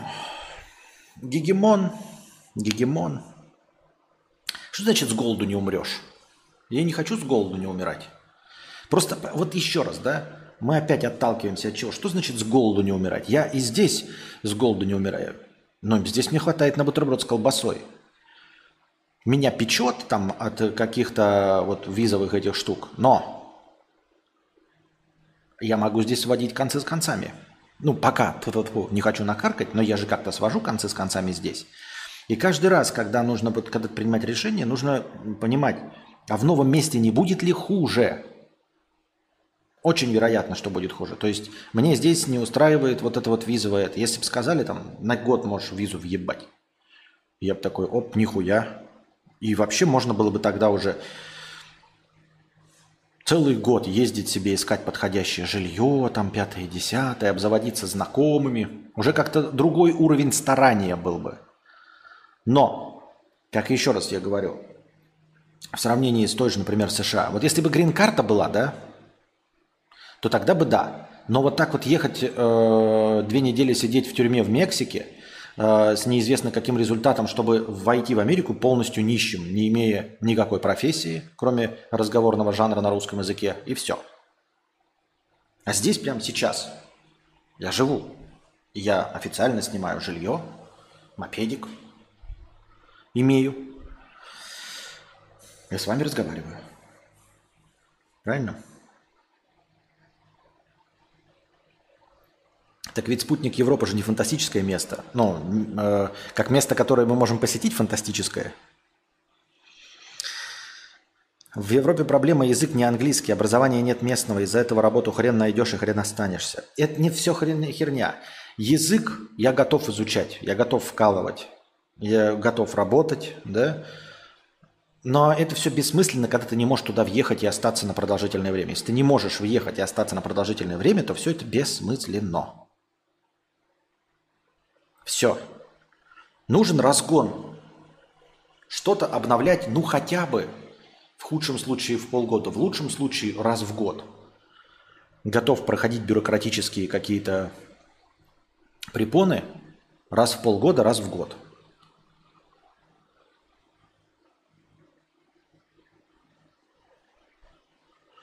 А вдруг у тебя в США была бы своя радиостанция, своя русскоязычная аудитория, забукорная с USDT-донатами? А что значит «а вдруг»? А почему она у меня сейчас ее нет? Это же интернет. Я вот сейчас вещаю, у меня нет никакой аудитории русскоязычной. Почему она в США-то вдруг появится? И радиостанция какая-то своя. С какого перепугу? Там чел вроде говорит, на USDT закинул, да?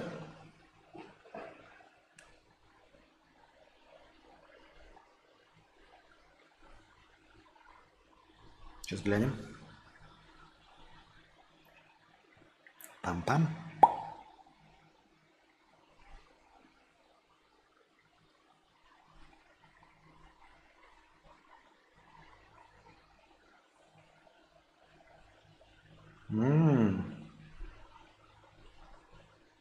Лена, где время? А, 5:58. 6:00. Ага, вижу.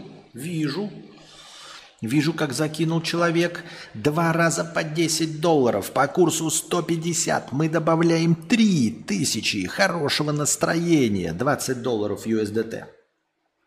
И мы добавляем хорошего настроения на 3000 очков и продолжаем наше вещание на нашу русскоязычную аудиторию, дорогие друзья. Я вот, кстати, смотрите, такой вопрос по части контента. Вот я сегодня, мне кажется, говорю медленно. Я обдумываю каждый ответ. Ну, просто так получаются такие вопросы.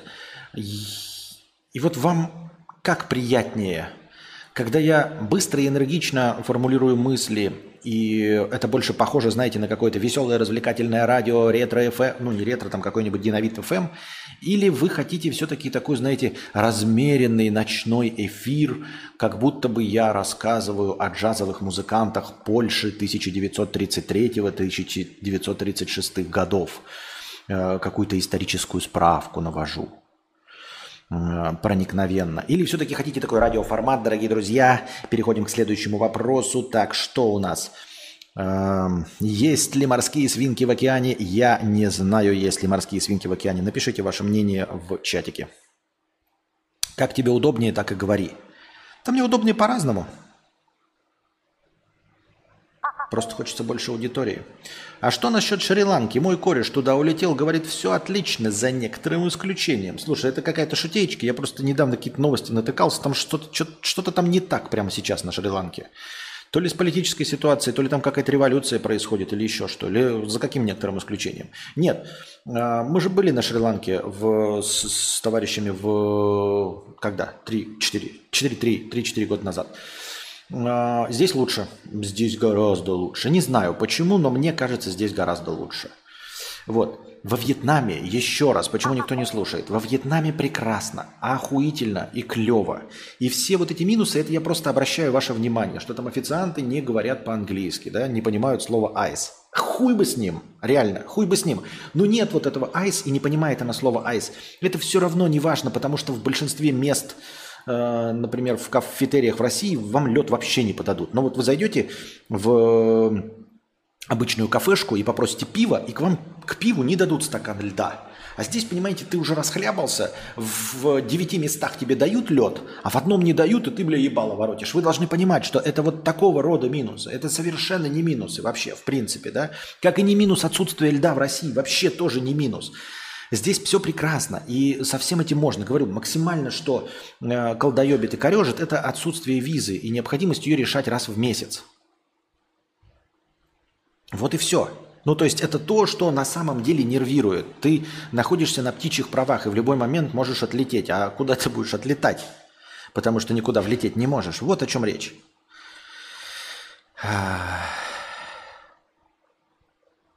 Там переворот какой-то рабочий, понятно. Там страна банкрот. Вообще не задумывался об этом до того, как ты спросил. Кингисепман, 1000 рублей с покрытием комиссии. Спасибо большое за покрытие комиссии и еще за хорошее настроение наш сегодняшний субботний эфир. Просто хочу сказать спасибо Константину за то, что когда ему на работу, когда еду на работу или с работой, когда засыпаю или вообще хуи пинаю, играю в танки, как-то все интереснее все. Спасибо. И тебе спасибо за то, что ты понимаешь, что тебе интересно, и добровольно жертвуешь тому, кто делает интереснее твой досуг. Спасибо огромное тебе и всем донаторам. Вы самые лучшие. Так, что у нас там в разделе «Вопросики» появилось или что-нибудь новое? Мне нравится вот этот синий раздел «Вопросы». Вот мы поговорили и сначала с донаторами, потом, значит, с чатом. Интерактив на ту тему, которую только что обсуждал. Потом заходишь в вопросики, и там чисто вопросики. Это прикольно, мне это нравится. Почему люди в вопросах, где невозможен достоверный ответ, выбирают верить во всякую пессимистичную срань, когда можно быть радостным человеком, а не унылым челом? Это исключительно призма восприятия, я считаю. То есть, кто его знает? Может быть, это уровень гормонов, там, серотонина какого-нибудь в крови. То есть, такой перманентный средний уровень настроения человека. И он все видит вот так, а другой видит вот так. И это не связано с мировоззрением, точнее, все мировоззрение, наверное, на этом и завязано. Нет такого, чтобы кто-то упивался там отрицательным взглядом на вещи или еще что-то в этом роде. Другое дело, что объективно-то во Вселенной нет плохого и хорошего, доброго или злого, черного или белого. Все это окрас, приданный обществом, любому поступку, любому поведению, всему что угодно. Есть такое подозрение, что с точки зрения природы и смерть не так уж и страшна. Природе как бы все равно. Все мы помрем, не все мы помрем.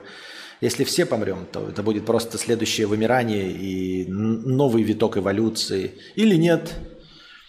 Неизвестно, нужна ли эволюция природе, ну как какому-то неодушевленному существу. Видел TikTok сегодня, где чувак говорил, что если вы...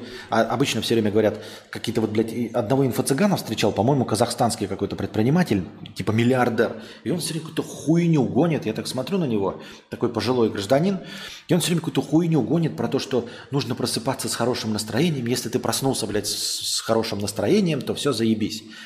И у тебя все получится. Если ты проснулся такой со смыслом «у меня все получится», то у меня все получится. И я считаю, что это полная херня.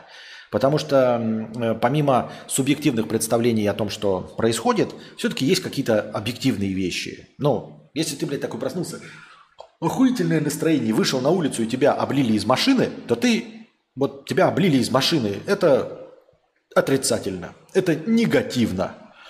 И если ты, дурачок, после этого радуешься, нет, ну ты, конечно, можешь, я рад за тебя, что у тебя так дохуя серотонина, чтобы радоваться даже таким вещам.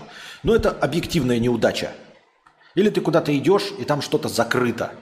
Не по твоему настроению. И у тебя реально не получилось что-то сегодня сделать. С каким бы ты настроением ни пришел, с каким бы воодушевленным, охуительным, блядь, настроем ты не пришел в магазин купить себе PlayStation, но если магазин закрыт, и больше нигде PlayStation'ов нет, ты можешь хоть обосраться, хоть обмазаться своим настроением. Можешь, блядь, себе влить, блядь, серотонин прям в зрачки, ебать. Можешь сесть в кокон из розовых очков. От этого PlayStation не появится. И это просто объективная неудача. И вот. Но другое дело, что я вообще не считаю плохим, что есть, ну, темное настроение, темная сторона силы, которая, кстати, никогда не проигрывает окончательно и не низвержена в ад и несуществование светлой стороной силы даже в «Звездных войнах». Она всегда существует как... балансировщик такой, балансиатор. Как правильно сказать? Ну, в общем, что-то уравнивающее шансы. Но дело не в этом. И я увидел сегодня в ТикТоке какого-то чувака, который сказал, если вы каждый день просыпаетесь в темном настроении, если вы каждый день просыпаетесь на темной стороне, ну так пользуйтесь этой темной стороной. Сублимируйте эту темную сторону и делайте и создавайте что-то благодаря своей темной стороне. Если есть у вас только темная сторона, значит, создавайте что-то темное. Ну, не имеется в виду зло, но вы поняли. Если у вас плохое настроение, то вы не обязаны просыпаться и снимать комедии. Но снимайте ужасы, снимайте драмы, трагедии.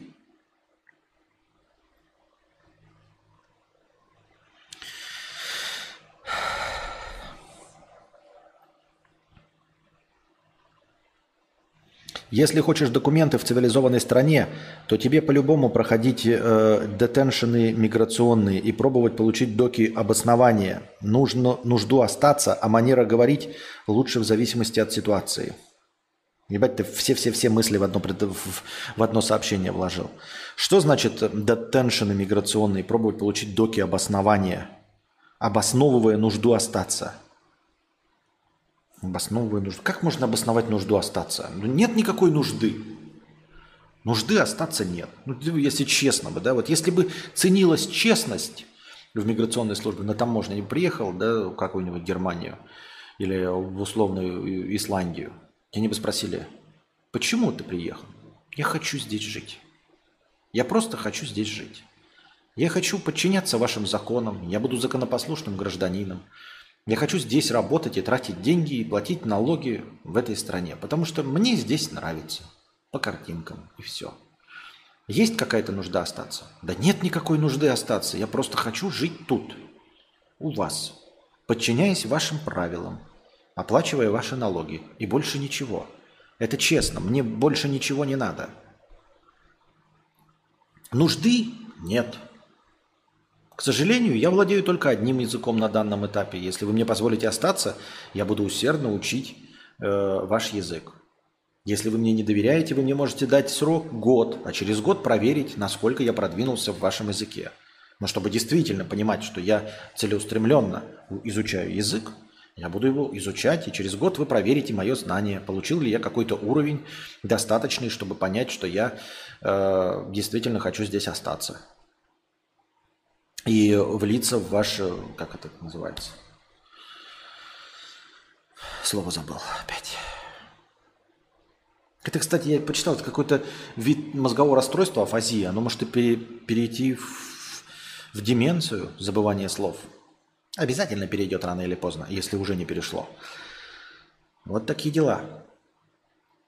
Можно что-то изощряться, говорить о том, что меня где-то преследуют или не преследуют. Я не хочу, чтобы меня преследовали. Я не хочу, чтобы у меня был настоящий повод просить политического убежища. Кто я такой?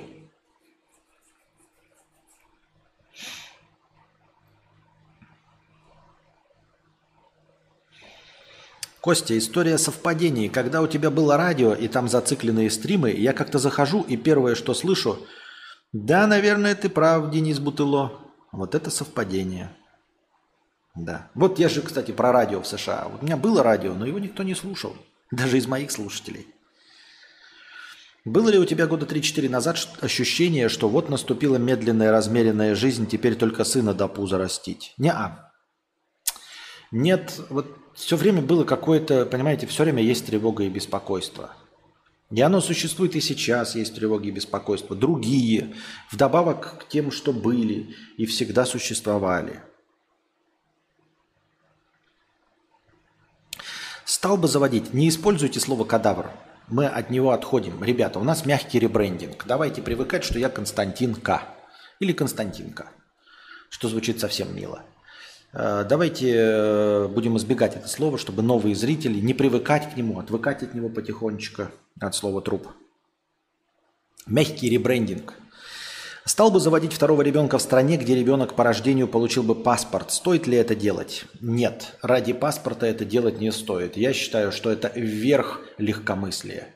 Ради гражданства ребенка заводить не стоит. Ради гражданства любой страны, даже Исландии, это верх легкомыслия. Это нужно, быть просто хамлом. Как ты потом будешь смотреть ребенку своему в глаза, что у него жизнь, вот у него будут какие-то несчастные моменты. По-любому будут. Даже если он в целом будет счастлив, у него будут какие-то несчастливые моменты.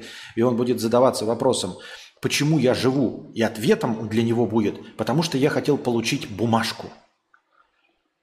Нет, вот этим вообще можно, понимаете, оправдывать рождение ребенка тем, что ты просто хочешь веселиться, хочешь продолжение рода, не знаешь, чем себя занять. Это все какие-то мирские, такие фундаментальные причины. Но бумажка, бюрократический просто документик, понимаете?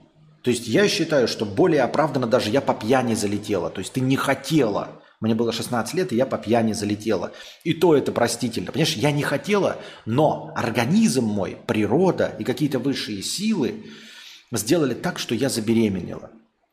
То есть это было не столько моим желанием, но это было...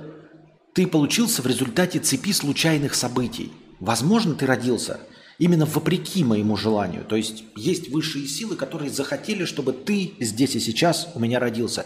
И то это... Больше как-то такой, ну значит, у кого-то есть на меня план, подумает ребенок. Я родился по случайному стечению обстоятельств, значит, не родители это приняли, мои глупые решения, а был какой-то план. А когда ты узнаешь у родителей, что ты родился для того, чтобы получить бумажку, серьезно, блядь, бумажку, я мучаюсь в этом свете, чтобы ты получил бумажку, но это просто охуеть нужно совершенно.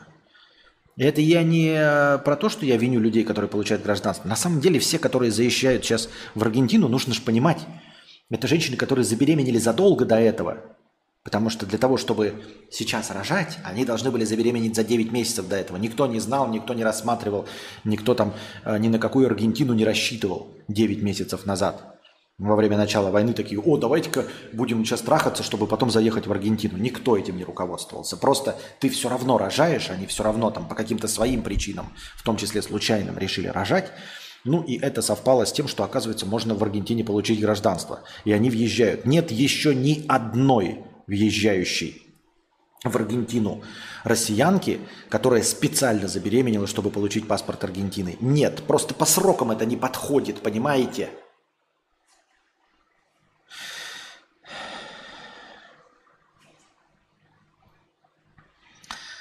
Так. Чтобы после года спустя ребенок спросил, какой ценой, а ты бы ответил: ценой всего. Да-да-да-да, как Танос. Но какой ценой? Ценой всего. Вы играли когда-нибудь в спортивную мафию? Нет. И не хочу. Это социальная игра, мне она не нравится. Мне не нравятся игры, которые рассчитаны на поведение людей. Это не игра. Я готов играть со вселенной, но я не готов играть с дураками. Понимаете? Терпеть. Во всех играх самый худший элемент – это люди. Именно поэтому я и предпочитаю синглплеер. Потому что хуже людей ничего не может быть. А не потому что люди злые, а потому что люди непредсказуемые. Нельзя руководствоваться чем-то, поведение чего не можешь предсказать вообще.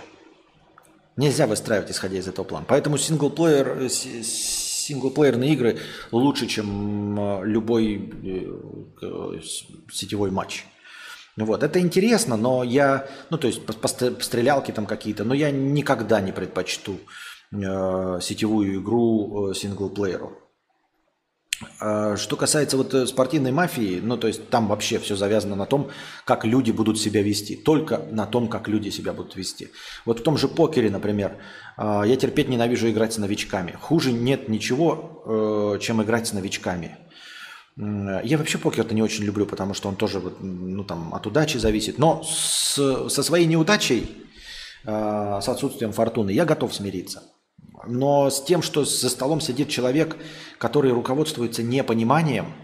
Понимаете, вот вы знаете, да, правила покера, что у тебя либо хорошая рука с тем, что лежит на столе, либо ты блефуешь. То есть это правила игры. То есть человек может там отыгрывать что-то плохо, хорошо, ты его умеешь читать или не умеешь читать. В идеальном случае, так это вообще онлайн-казино, никакого блефа быть не может. Ну, то есть ты не видишь, по крайней мере, что он отыгрывает, не понимаешь. А с новичком играть хуже всего. Он смотрит в карты, и у него отличная рука. Но он не знает этого, потому что он тупой. Потому что он начинающий игрок, он не понимает. Понимаете? Он играет вот такой, у меня... Вот как видели во всех комедиях, да, когда там какой-нибудь дурачок такой: а я проиграл, и показывает потом коры на 4 тузах. Я думал, что у меня маленькие самые карты, у меня ни одной картинки. Вот к этому вся сводится игра с новичками. Поэтому вот я терпеть не могу играть с людьми, которые... Потому что вся какая-то логика игры разрушается абсолютно. Ты играешь с человеком, такой думаешь: ага, вот этот человек никогда не блефует. Он повышает ставки только если у него действительно что-то есть. Хорошо. Вот этот может блефовать. Вот этот может блефовать, может не блефовать. А вот этот ничем не руководствуется. У него на лице ничего не написано, потому что он не знает, насколько его карты хороши. Он просто не знает. И все. А ты-то такой думаешь: ну, у него каменное лицо, да? Он никак не повел глазом, ничего. Наверное, он не испугался. Наверное, у него хорошие карты. Ты сбрасываешь с них, потом открывает свои, у него, блядь, 3-8 разномастные. А на столе, блядь, вальты и десятки. Че ты такой? Я не понимал, что у меня. Блядь, с чем ты играл, блядь? Причем нет, за столом-то еще другие игроки, но ты как бы слился, потому что вот этот вот сидит, а он нихуя не понимал.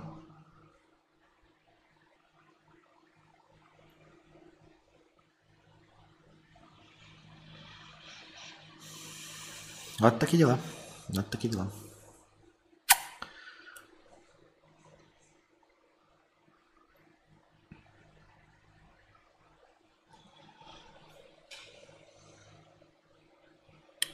Чит новость какая-то, но вот я даже не знаю, а как на нее реагировать. Верховный суд Испании разрешил экстрадицию в США британца, подозреваемого во взломе твиттер-аккаунтов Барака Обамы и Джо Байдена и ряда других. И чё?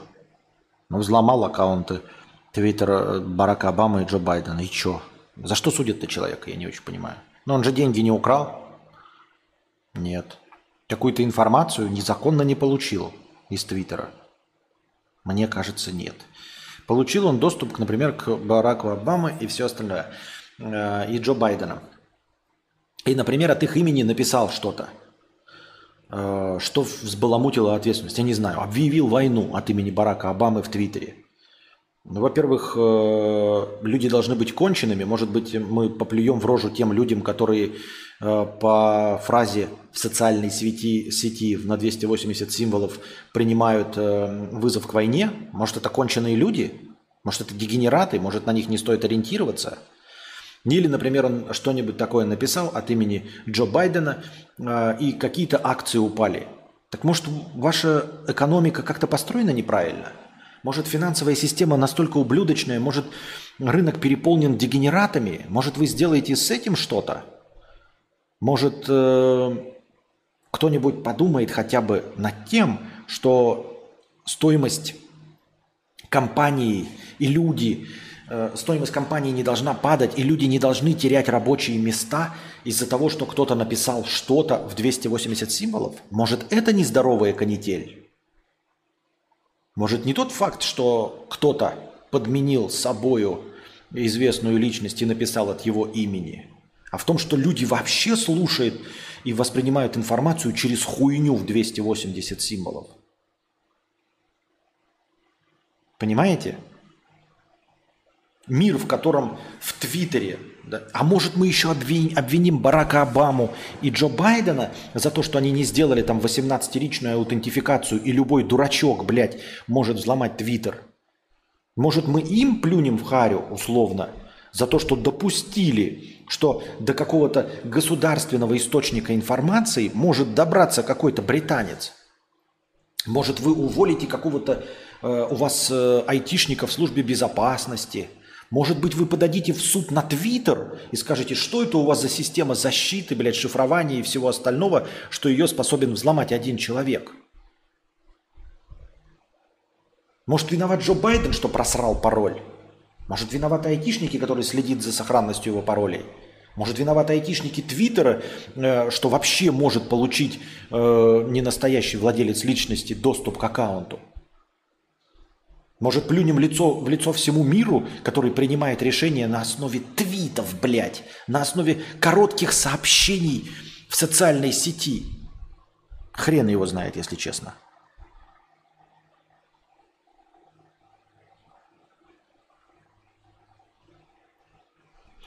Интересно играть с людьми, которые умеют играть. В спортивную мафию точно так же. Садится новичок за столб и столб столбом. Никак не прочитать его роль. Ну вот, видите. А еще действует рассказ за 997 рублей.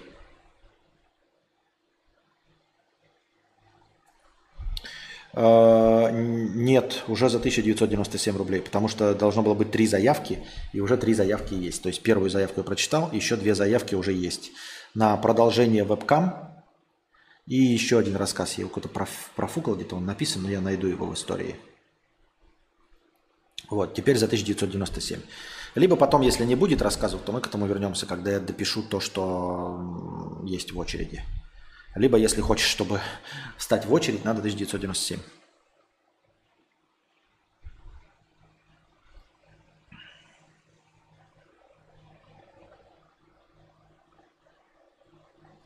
Надо сыграть в покер с ChatGPT. Говорят, он хорошо блефует. С чего вдруг? За то, что взломал. Просто за факт взлома, что типа он попытался, то есть его бы, хочешь сказать, нашампурили так же за то, что за то, как если бы он попытался взломать твой аккаунт. Серьезно? Тень. Что думаешь о разработках чипов, которые ускорят работу мозга? Читал о них что-то? Ну, читал на уровне новостей. И вживил ли его себе в голову, если бы это позволило написать тебе книгу, принесущую миллион USDT? Нет, потому что я бы никогда не купился на такую хуйню, что что-то позволит мне написать. У меня с мозгом все в порядке, у меня лень, неуверенность в себе, синдром самозванца. В общем, все эти психологические преграды никакого отношения не имеющие к процессу написания. Это раз. Во-вторых, я не верю, что какое бы гениальное произведение, ты на нем заработаешь миллионы USDT. Заработок миллионов USDT никак не связан с качеством того, что ты делаешь. Потому что я уверен, что я и сейчас произвожу очень качественный контент, за который мог бы получать миллионы. Но по какой-то причине эти миллионы не получаю. А миллионы получает человек, который снял, как яйцо катится по столу и падает. То есть, мое произведение вполне возможно могло бы быть гениальным, но оно не принесло бы никаких денег, поэтому я не готов платить за гениальное произведение. Нет связи между гениальным продуктом и деньгами. Да, деньги приносят гениальные продукты, но миллионы гениальных продуктов не приносят никаких денег. Поэтому на такую хуйню меня никогда не разведешь. На хирургическое вмешательство, что-то там разрезать и вставлять мне, чтобы я написал гениальную книгу и заработал миллионы USDT. Ты понимаешь, что здесь два параметра? Написать гениальную книгу и заработать миллионы USDT. Гениальную книгу, может быть, мне чип и позволит написать. Причем здесь миллионы USDT? Причем здесь читатели? Я считаю, что я сейчас произвожу очень хороший контент. Я так долго его произвожу, что я заслуживаю. Нет, не заслуживаю, заслуживаю неправильно. Заслуживает как будто бы заслуги перед... Ну, как будто я что-то сделал. Нет, имеется в виду, что я произвожу качественный продукт, который мог бы стоить 500 тысяч рублей в месяц. То есть то, как я делаю свой контент, могло бы стоить мне 500 тысяч рублей в месяц в качестве зарплаты. Но не стоит. Вы мне сделаете чип, вставите в голову, и я буду производить контент, который будет стоить миллион рублей в месяц. Он станет качественнее в 2 раза. Интереснее в 2 раза. И будет стоить миллион рублей в месяц. Но будет приносить столько же, сколько сегодня. Потому что надо продавать.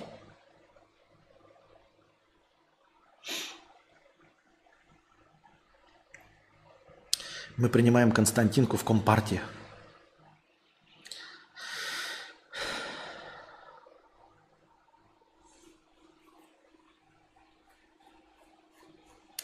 Из серии, что тёлка виновата сама в изнасиловании. Может, Твиттер недостаточно охуенно защиту сделал? Может, виноват владелец аккаунта, что у него пароль легкий? Нет.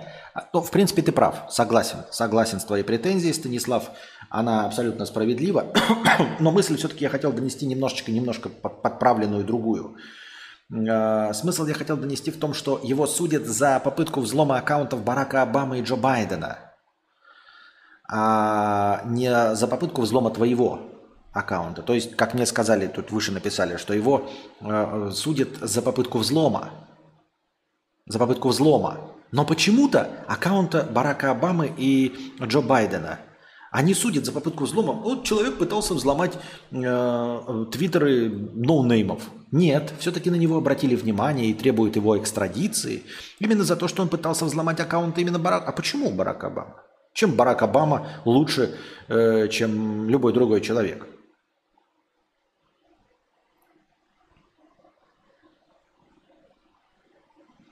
Привет, Константин, ну ты даешь, каждый день стрим раздухарился. В смысле, у меня всегда был каждый день стрим.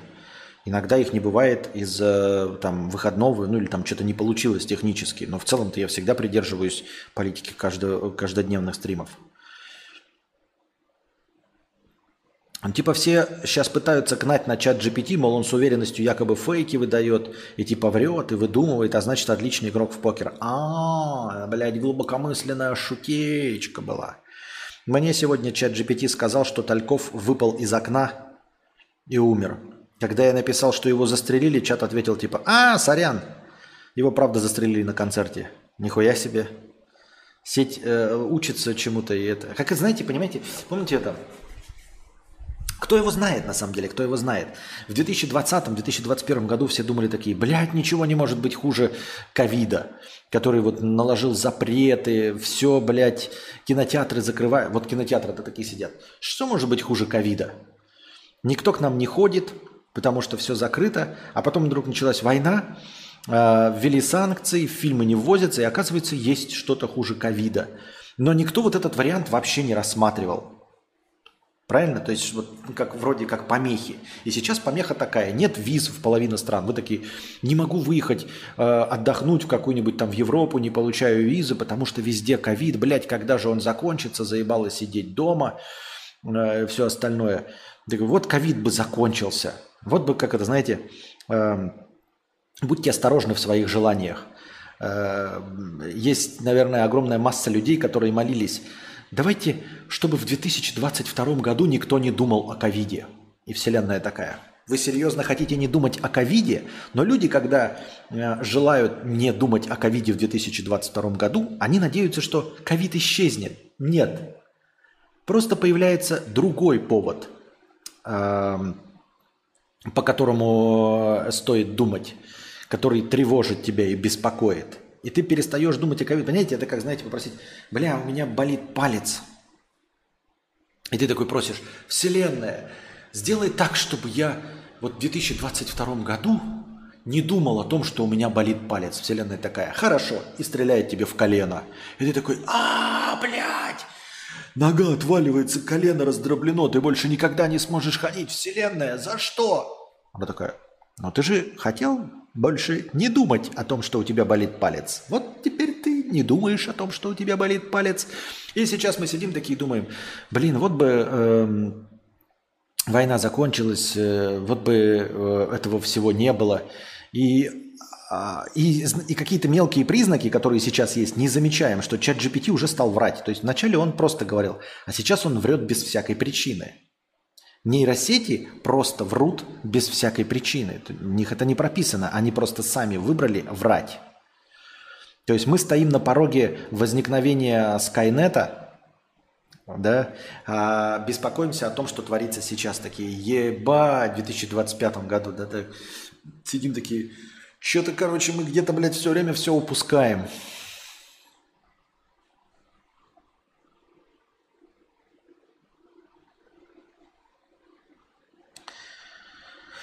Нет, за то, что взломал именно Барака Бидона. В этом вся принципиальная разница. Если бы взломали никому не нужного меня, то ничего бы не было. 2023 год на дворе. Кто читает твиттер и тем более книги, кроме импотентов? Ты так говоришь, как будто импотентов мало.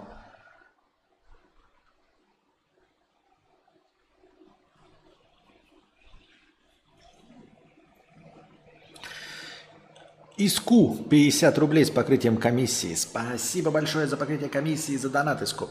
Привет, Кьянь Стянь Тинь. Привет, чат. Напоминаю, ебаные программисты. Первое. Если вы сделали карту в банке, зарегались в соцсети и так далее, то вы не застрахованы от слива данных после взлома. Второе. Еще не вышла программа-игра, в которой не было бы багов. Третье. А если и вышло, то, скорее всего, там 2 строчки кода.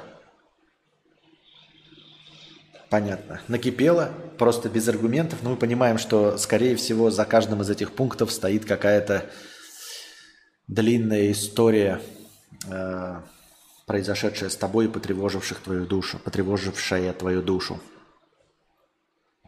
Ты связываешь харизму стримера и голос. У меня у самого низкий голос, и это бубнение очень херово для слушателя. Скучный бубнило получается.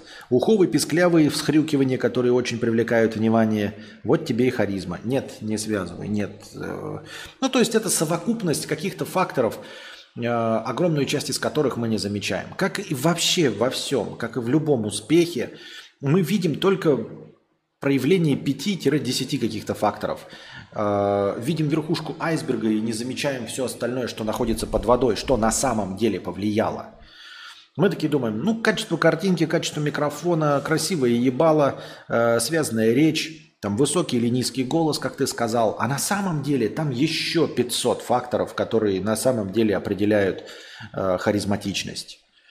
И потом, когда смотришь на каких-нибудь там папичей, остальных, картавых, там каких-нибудь шепелявых, писклявых, нет, это никак не связано вообще. А вот пытаться анализировать и находить что-то общее между популярными людьми, в конечном итоге приходишь к чему-нибудь типа того, что в чем я доподлинно уверен. И то не доподлинно, но на 99,96%. Что общего между всеми стримерами популярными и всеми блогерами популярными? Они относятся к виду человек, Homo sapiens. И второе, они все дышат воздухом. Хотел сказать, что они все разговаривают, но нет, есть стримеры, которые не разговаривают, нет. Вот дышат воздухом и то, что они Homo sapiens. В этом я уверен на 99,96%. Вот это то общее, что и вижу я. Все остальное у всех разное. Кто-то лысый, кто-то волосатый, кто-то молодой, кто-то старый. Кто-то красивый, кто-то не очень, кто-то толстый, кто-то худой, кто-то с писклявым голосом, кто-то с низким голосом, кто-то хорошо разговаривает, кто-то плохо разговаривает, кто-то выговаривает все буквы, кто-то картавит и шепелявит. У всех все по-разному. Кроме того, что мы все принадлежим к одному виду и дышим. Все. У них у всех есть руки и ноги. Нет, не обязательно. Есть масса тиктокеров, инвалидов без рук, без ног, там с этими... с протезами. Нет, не обязательно. Вот наличие головы обязательно, да. Вот голова, наверное, все-таки обязательно. Даже если мы не видим стримера, и он популярный, и не разговаривает, но все-таки голова у него есть. Вот наличие головы еще, да. Вот принадлежность к виду Homo sapiens, дыхание воздухом и наличие головы. Можем еще что-то выяснить. Доступ к интернету. Доступ к интернету. Так или иначе, в любом случае доступ к интернету. Потому что без интернета самого факта блогинга, стриминга не существует. Доступ к интернету. Угу.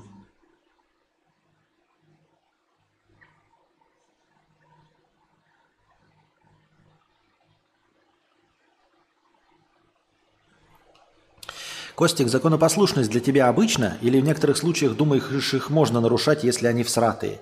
Раньше законным был расизм и рабство. Все ли законное хорошо, что незаконно плохо? Я не знаю. Есть, наверное, какие-то законы, которые устареют в будущем, как устарели какие-то старые законы. И можно, наверное, подумать и даже, наверное, найти эти законы, которые, очевидно, устареют просто в силу того, что они будут неприменимы, ибо не будет объекта, на который там кто-то покушается. Во-вторых, есть разные законы. Есть там административное право, еще какие-то там семейное право, а есть уголовное право. Вот, наверное, в уголовном праве нарушать законы все-таки не стоит. Даже если ты с ними не согласен. Не стоит, если тебя могут за них подтянуть. Физически, если тебя могут за них подтянуть, то, наверное, их нарушать не стоит. Я так думаю.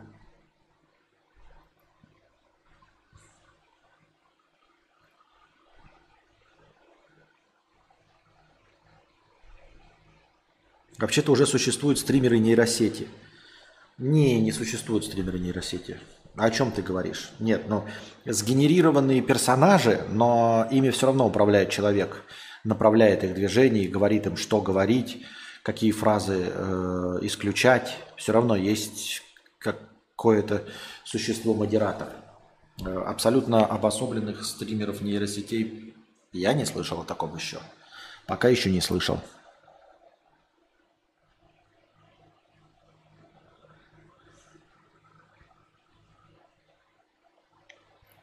Как тебе фильм «Области тьмы» с самым симметричным в главной роли? Полное говно фильм. Фильм «Полное говно» – это худшее проявление сказки по щучьему велению. Вот есть такая сказка по щучьему велению, и то она мне не нравится, потому что в ней просто везение. Вот это какая-то вот такая ментальность. У нас очень много сказок, которые... Ну, не много, но есть сказки, заметное количество, которые завязаны просто на везении. То есть вот есть старший умный был детина, средний был и так и сяк, младший вовсе был дурак. Старший получает это, младший получает... Ой, средний это, а младший стрельнул, попал, значит, в лягушку, и это самая богатая царевна. А почему ему повезло? Он же дурак. Может быть, он что-то сделал до этого? Может, он помогал людям там в хосписе, лечил кого-то, ухаживал, строил дома? Нет, просто повезло, блядь. По щучьему велению, по моему хотению. Вот это тоже сказка. Никто ничего не добивается, понимаете? Никто ничего не делает и не прикладывает никаких усилий. Извините меня, Илья Муромец встал, потому что его заколдовали. 30 лет и 3 года лежал. Охуительная сказка, да? Чему она учит подрастающее поколение? Я не предъявляю ни в коем случае, не пересматриваю историю, ни на кого не плююсь. Ну серьезно, ну чему учит? 30 лет и 3 года лежал на печи, пришли ходоки и говорят, подай-ка нам воды. А он такой, я не могу встать, я вот обездвижен. И они такие, а ну-ка встань и пойди подай нам воды. И вот он встал и подал им воды и стал богатырем. Он качался? Нет. Он был обездвижен, но, может быть, вот знаете, как история успеха, когда кто-то, у кого-то спину перебивают, там какие-то нервы, и они там ездят на коляске, и долгие годы тренируются, проходят реабилитацию, и потом снова начинают ходить. 10 лет тратят на реабилитацию, чтобы потом начать опять еле-еле ходить. Вот это достижение, вот это сила духа. А тут что? Ну хорошо, допустим, он лежал 30 лет и 3 года. И ему колдуны сказали, типа, встанешь, воды нам подашь, будешь ходить. И вот он встал, принес им колодезной воды. И он такой, спасибо огромное, а вот теперь я буду качаться. И, значит, поднимал бревна 3 года, таскал воду из колодца 3 года, построил храм, собственными руками таскал все кирпичи 3 года. И благодаря этому накопил силушку могучую богатырскую. Нет, он просто встал и стал богатырем. Могучим, сильным богатырем. Просто встал и все. За что? Ни за что, просто так. Он прикладывал усилия? Нет. Он был особенно добрым? Нет. Почему? Ну, просто встал и все. И из всех фильмов, да, там, Форрест Гамп бегал, он прикладывал какие-то усилия, он спасал людей. Побег из Шоушенка. 20 лет человек ложечкой там копал и вытаскивал в карманах песок, чтобы добиться успеха. И только в областях тьмы главный герой получил все по щучьему велению, по своему хотению. Просто на таблетку и все. Даже следующее производство таблеток он изобрел и проанализировал эту таблетку, потому что в предыдущий раз выпил таблетку. Он стал писать книги, он стал расторопным, зарабатывать деньги, просто потому что есть чудесная таблетка. Ребята, что сделал главный герой, чтобы что сделать? Он просто... Получил чудесную таблетку. За что? Он был добрым до этого? Нет. Может быть, он помогал, кому-то строил, и кому-то помог, и пришла такая старушка, ведьма такая, вижу, какой ты добрый, на тебе эту таблеточку. Нет, он ничего не делал, он был просто хуило, ленивое, тупое хуйло. И ему просто совершенно случайно досталась таблетка. И все, и был и этой таблеткой чудесным образом, не прикладывая никаких усилий, не тренируясь, не борясь своей ленью, не усердно трудясь, никому не помогая, он просто благодаря таблеточке стал вдруг суперумным. Охуительно, шел бы ты нахуй с такой историей. Константин, вы считаете, что все непредсказуемо, потому что все хаотично и непоследовательно, или потому что невозможно учесть все факторы, чтобы предсказать что-то? Это одно и то же. Все хаотично, непредсказуемо и непоследовательно именно потому, что ты не можешь учесть все факты. Именно потому, что ты не сможешь построить достаточно сложную модель, учитывающую движение каждой молекулы в каждый момент времени существования Вселенной. Со сказками согласен. Нужно что-то типа Рокки Бальбоа, когда он повъебывал и стал великим. Кстати, американские фильмы любят именно на задротстве строить. Это хорошо в плане... Да, это хорошо в плане морали. Американская мечта Это добиться всего. Американская мечта – это из грязи в князи, добившись всего собственными силами. Вот что обожает киноакадемия, вот что обожают зрители. Это когда люди, Леонардо Ди Каприо всеми силами спасает свою эту Кейт Уинслет на «Титанике». Они не просто вышли такие на палубу, блядь, и упали. Нет, он там пробирался так, там за свою любовь боролся и пришли к чему-то. Форест Гамп, там вот этот, который жил-то с сыном где-то, бичевал Уилл Смит и потом заработал много денег. Прикладывали усилия. Даже в 1+1 вот этот главный герой, он не отказывается от работы. Ему говорят ухаживать за вот этим больным богачом. И он за ним ухаживает, он веселый, он работает. И он получает свой успех за то, что не отказался от работы. И это прекрасно. Вот к чему, да. Одну таблеточку, блядь, и все, заебись. Просто говно ебаное, блядь. Нахуй мне такие. Ну, я такие истории даже не смотреть не хочу. Вообще абсолютно неинтересно.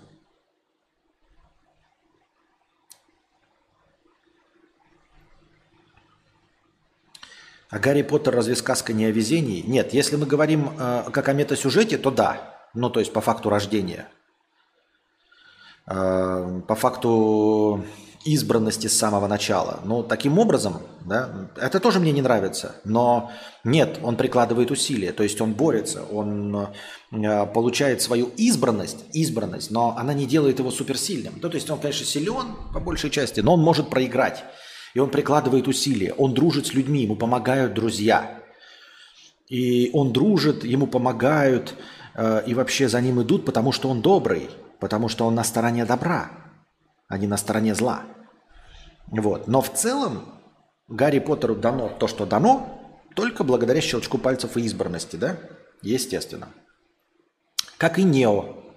Нео, The One, избранный, тоже просто ты, Нео, ты что-то делал для этого? Нет, ты просто избранный. Но метасюжет этот растет, сами понимаете, из чего, да? Кто на самом деле избранный тоже по факту рождения. Тем не менее, это устоявшийся метасюжет. В целом, все остальное, что делает избранный, да, то есть это, там другая коллизия, там самый главный вопрос вообще всей этой избранности, возьмешь ли ты на себя ответственность идти по вот этому пути судьбы, который для тебя написан. Потому что Нео мог не взять эту таблетку и спиться.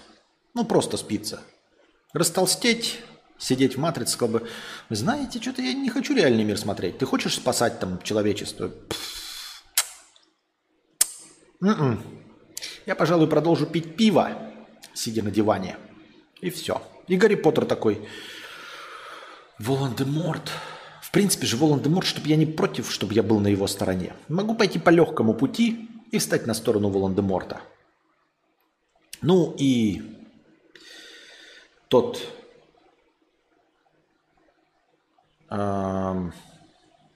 кто первый был избранным в истории, он тоже все делал после того, как он знает, что он избранный, он все-таки творил добро и поступал так, как положено, а не отказался от своей роли. Вот о чем речь. Так что здесь коллизия о том, что возьмешься же ты за свою роль. Даже будучи избранным. Хова дает эмоции. Опять эти эмоции заебали. Да нет никаких эмоций, блядь. Ну что вы со своими эмоциями заладили? Есть миллионы известнейших стримеров, блогеров, которые не дают никаких эмоций. В сравнении с Юрой никто не дает эмоций. Ну о чем вы говорите? Дрю, 263 рубля 9 копеек. Константинка, вот ты меня заинтриговал. Что же я такого сверхзапретного или оскорбительного написал у тебя в чате телеги, что ты меня удалил отовсюду? Это было примерно полгода назад. Наверное, такие вещи должны запомниться, когда перманентный бан выдается на все.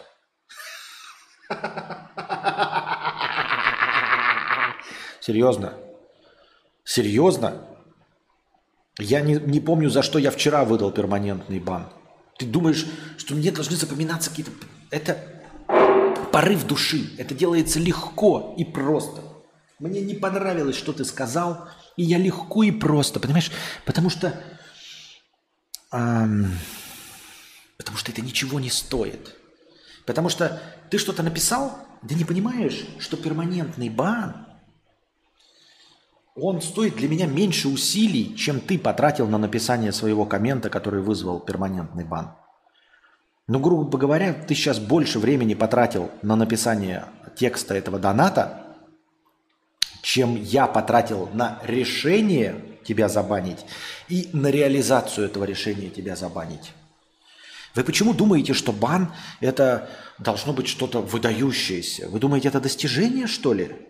Вы думаете, что хоть в каком-то случае это достижение? Вы думаете, что для того, чтобы получить бан от меня или от кого бы то ни было, нужно по-настоящему задеть человека? Сапежука, богач так и не пошел. Куда не пошел? 28 дней уже, 28 месяцев спонсор, полный кадавр. Вот. Естественно, я не помню, что было полгода назад. Естественно, я говорю, я не помню даже недельной давности перманентные баны. Перманентный бан, он так же легко дается, как неперманентный бан. Это происходит легко и просто. Вот. Это не то, что там нужно что-то совершить особенно. Ну, что-то не понравилось, и я забанил. Понятия не имею, за что. Наверное, было за что. Но, как я уже говорил, если банится во всех каналах, то это скорее всего... Нет, я не знаю, за что конкретно, да, но обычно на всех каналах я сразу баню. Это когда идет конкретное непонимание между человеком и мной. То есть зритель забаненный, он ничего не черпает из моих стримов. Просто ничего не черпает из моих стримов. То есть человек может сказать, там, например, я не согласен с тобой и считаю, что фильм «Области тьмы» охуенный. А ты пидор и петух. За это ничего не будет. Не потому что меня оскорбило, а потому что человек послушал, что я сказал, что «Области тьмы» фильм говно. Да? Но он с этим не согласен. Как бы и все. Я могу с этим мнением не согласиться и забанить его просто в чате, чтобы он больше не писал, потому что не хочу слушать несогласные со мной мнения. А перманентный бан – это когда происходит что-то такое, что выдает в человеке… Перманентный бан, в смысле, я под перманентным имею в виду баны везде сразу, во всех каналах оповещения. Это говорит о том, что возможно, то есть я такой придерживаюсь сейчас политики, что я баню людей, которые не слушают стрим вообще. Это вот как уровни, знаешь, сейчас написать там типа «Константин, а почему ты ни разу не высказывался о фильме «Области тьмы»?» Вот. И вообще, я считаю, что, несмотря на то, что тебе нравится фильм «Области тьмы», что он говно. Вот за это можно забанить. Во-первых, ты нихуя не слушал стрим, потому что я говорил об областях тьмы. Во-вторых, ты переврал мои слова. Да, то есть ты не слушал и не слышал. Нам с тобой разговаривать не о чем, и ты не должен слушать дальше подкаст, потому что ты ничего из него не черпаешь, ничего в нем не понимаешь. Ну, то есть это бессмысленное наше дальше с тобой существование. И как бы, понимаешь, я не то, что тебе запрещаю, я просто рекомендую тебе не смотреть дальше стримы, потому что ты в них все равно ничего не слышишь. Я, может быть, не вполне правильный пример привел, но вот надеюсь, вы уловили, да, в чем суть. То есть я баню человека, я его лишаю возможности получить оповещение о стриме, потому что считаю, что он в моих стримах ничего не находит вообще, не слышит или не слушает. И я не понимаю, зачем ему сидеть, и зачем у него вот полыхает жопа, да, вот он такой пишет мне большой комментарий о том, что «Области тьмы» плохой фильм, и повторяет мои же слова. И еще, например, говорит же такой: «Нет, Константин, я с тобой не согласен. «Области тьмы» говно фильм, потому что там главному герою все дается на блюдечке с голубой каемочкой».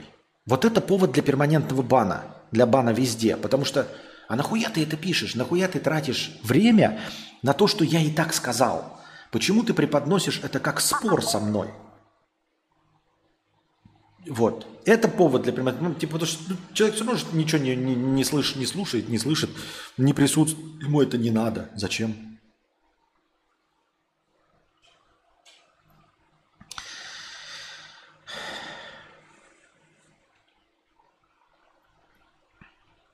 Вы думали, что расстрельные списки подписываются с нервной испариной на лбу? Нет.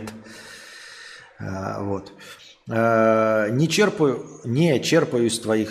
Вот Дрю пишет, не черпаю из твоих стримов. Не черпаешь и не черпаешь. Я уже начерпался за 10 лет.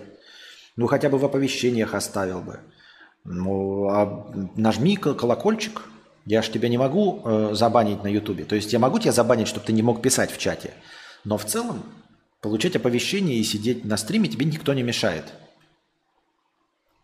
Подпишись на канал на Ютубе. Прожми колокольчик. Включи уведомления. И все оповещения тебе будут приходить. По-моему, вполне честно. Ну или не забываем с вами, что 3,5 тысячи рублей стоит разбан. Аноним 50 рублей. Константин, как бросить курить траву, электронки и при этом не бросить диету и зал? Любой совет, хоть самый сложный или простой.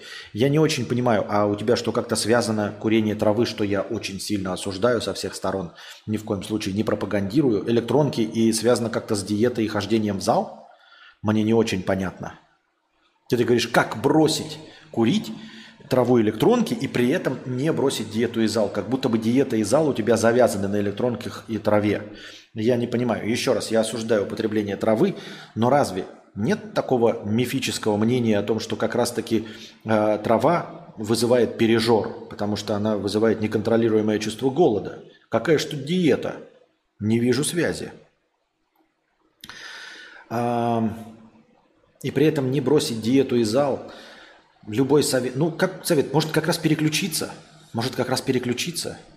То есть, когда ты бросишь вот эти плохие пагубные привычки и, например, начинаешь нервничать, ты идешь и в зале больше занимаешься до изнеможения.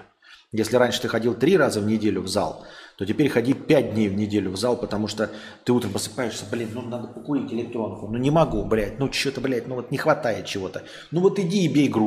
Иди и бей грушу.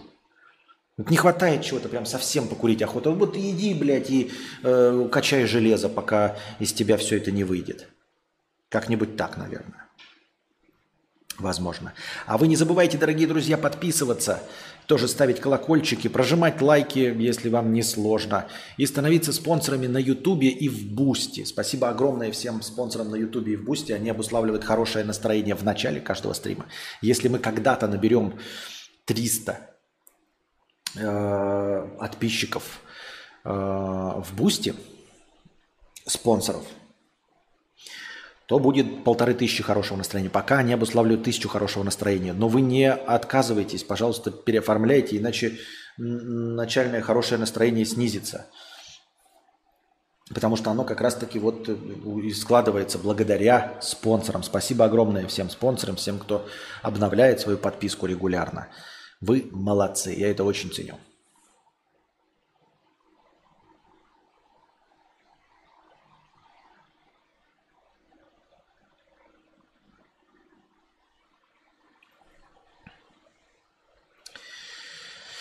Так.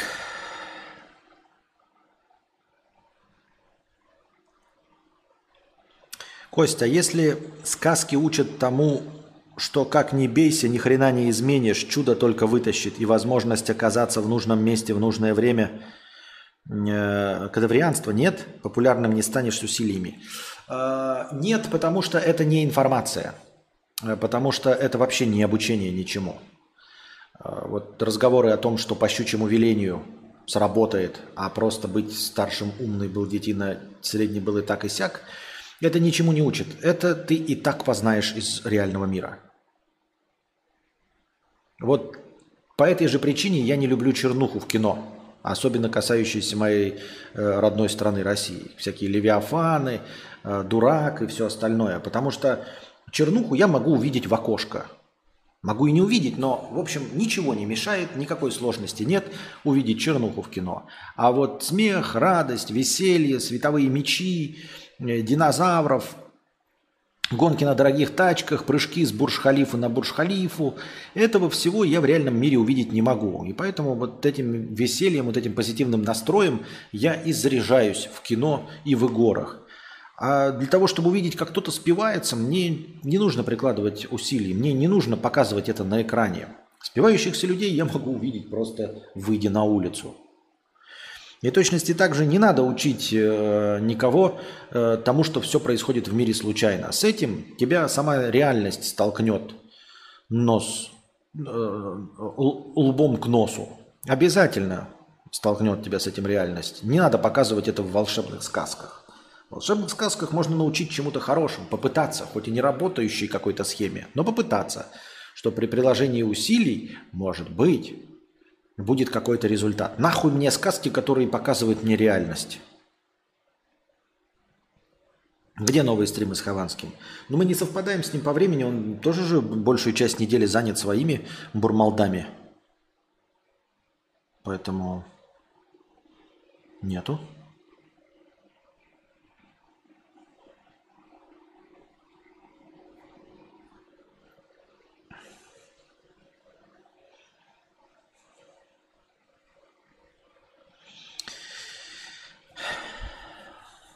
Новые эмодзи появились в бета-версии iOS 16.4.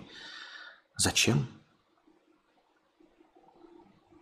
Зачем появились?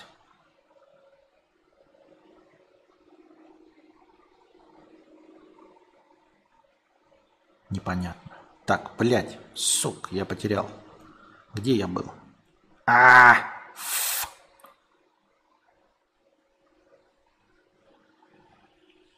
Читал и потерял. Причем какие-то эмодзи-то. Какая-то башка, голубое сердце, черное сердце, розовое сердце, ладошки, олень, горох, Wi-Fi.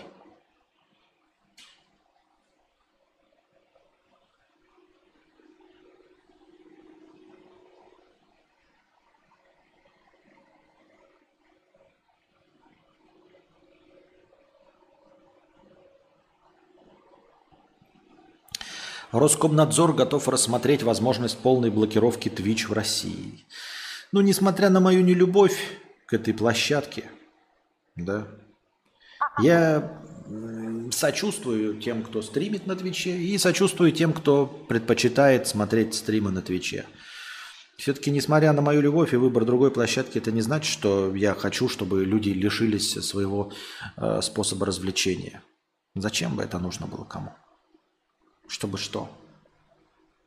Боритесь с отдельными проявлениями, если вам не нравится, ну, действительно, пропаганда наркотических средств.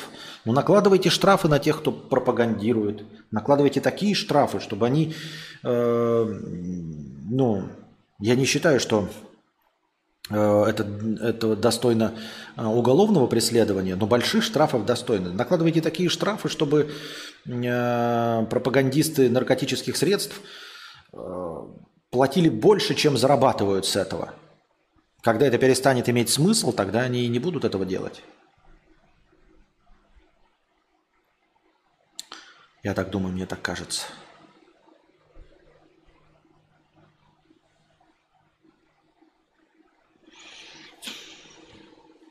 Заблочат ли YouTube в РФ на годовщину специальной военной войны?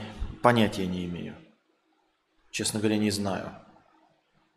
В смысле, нечестно говоря, как я могу вообще знать? Это какой-то странный вопрос, вообще не по адресу. Я и вообще не славлюсь своими предсказаниями, попадающими в цель. Мои прогнозы всегда говно. И никогда не попадал, поэтому...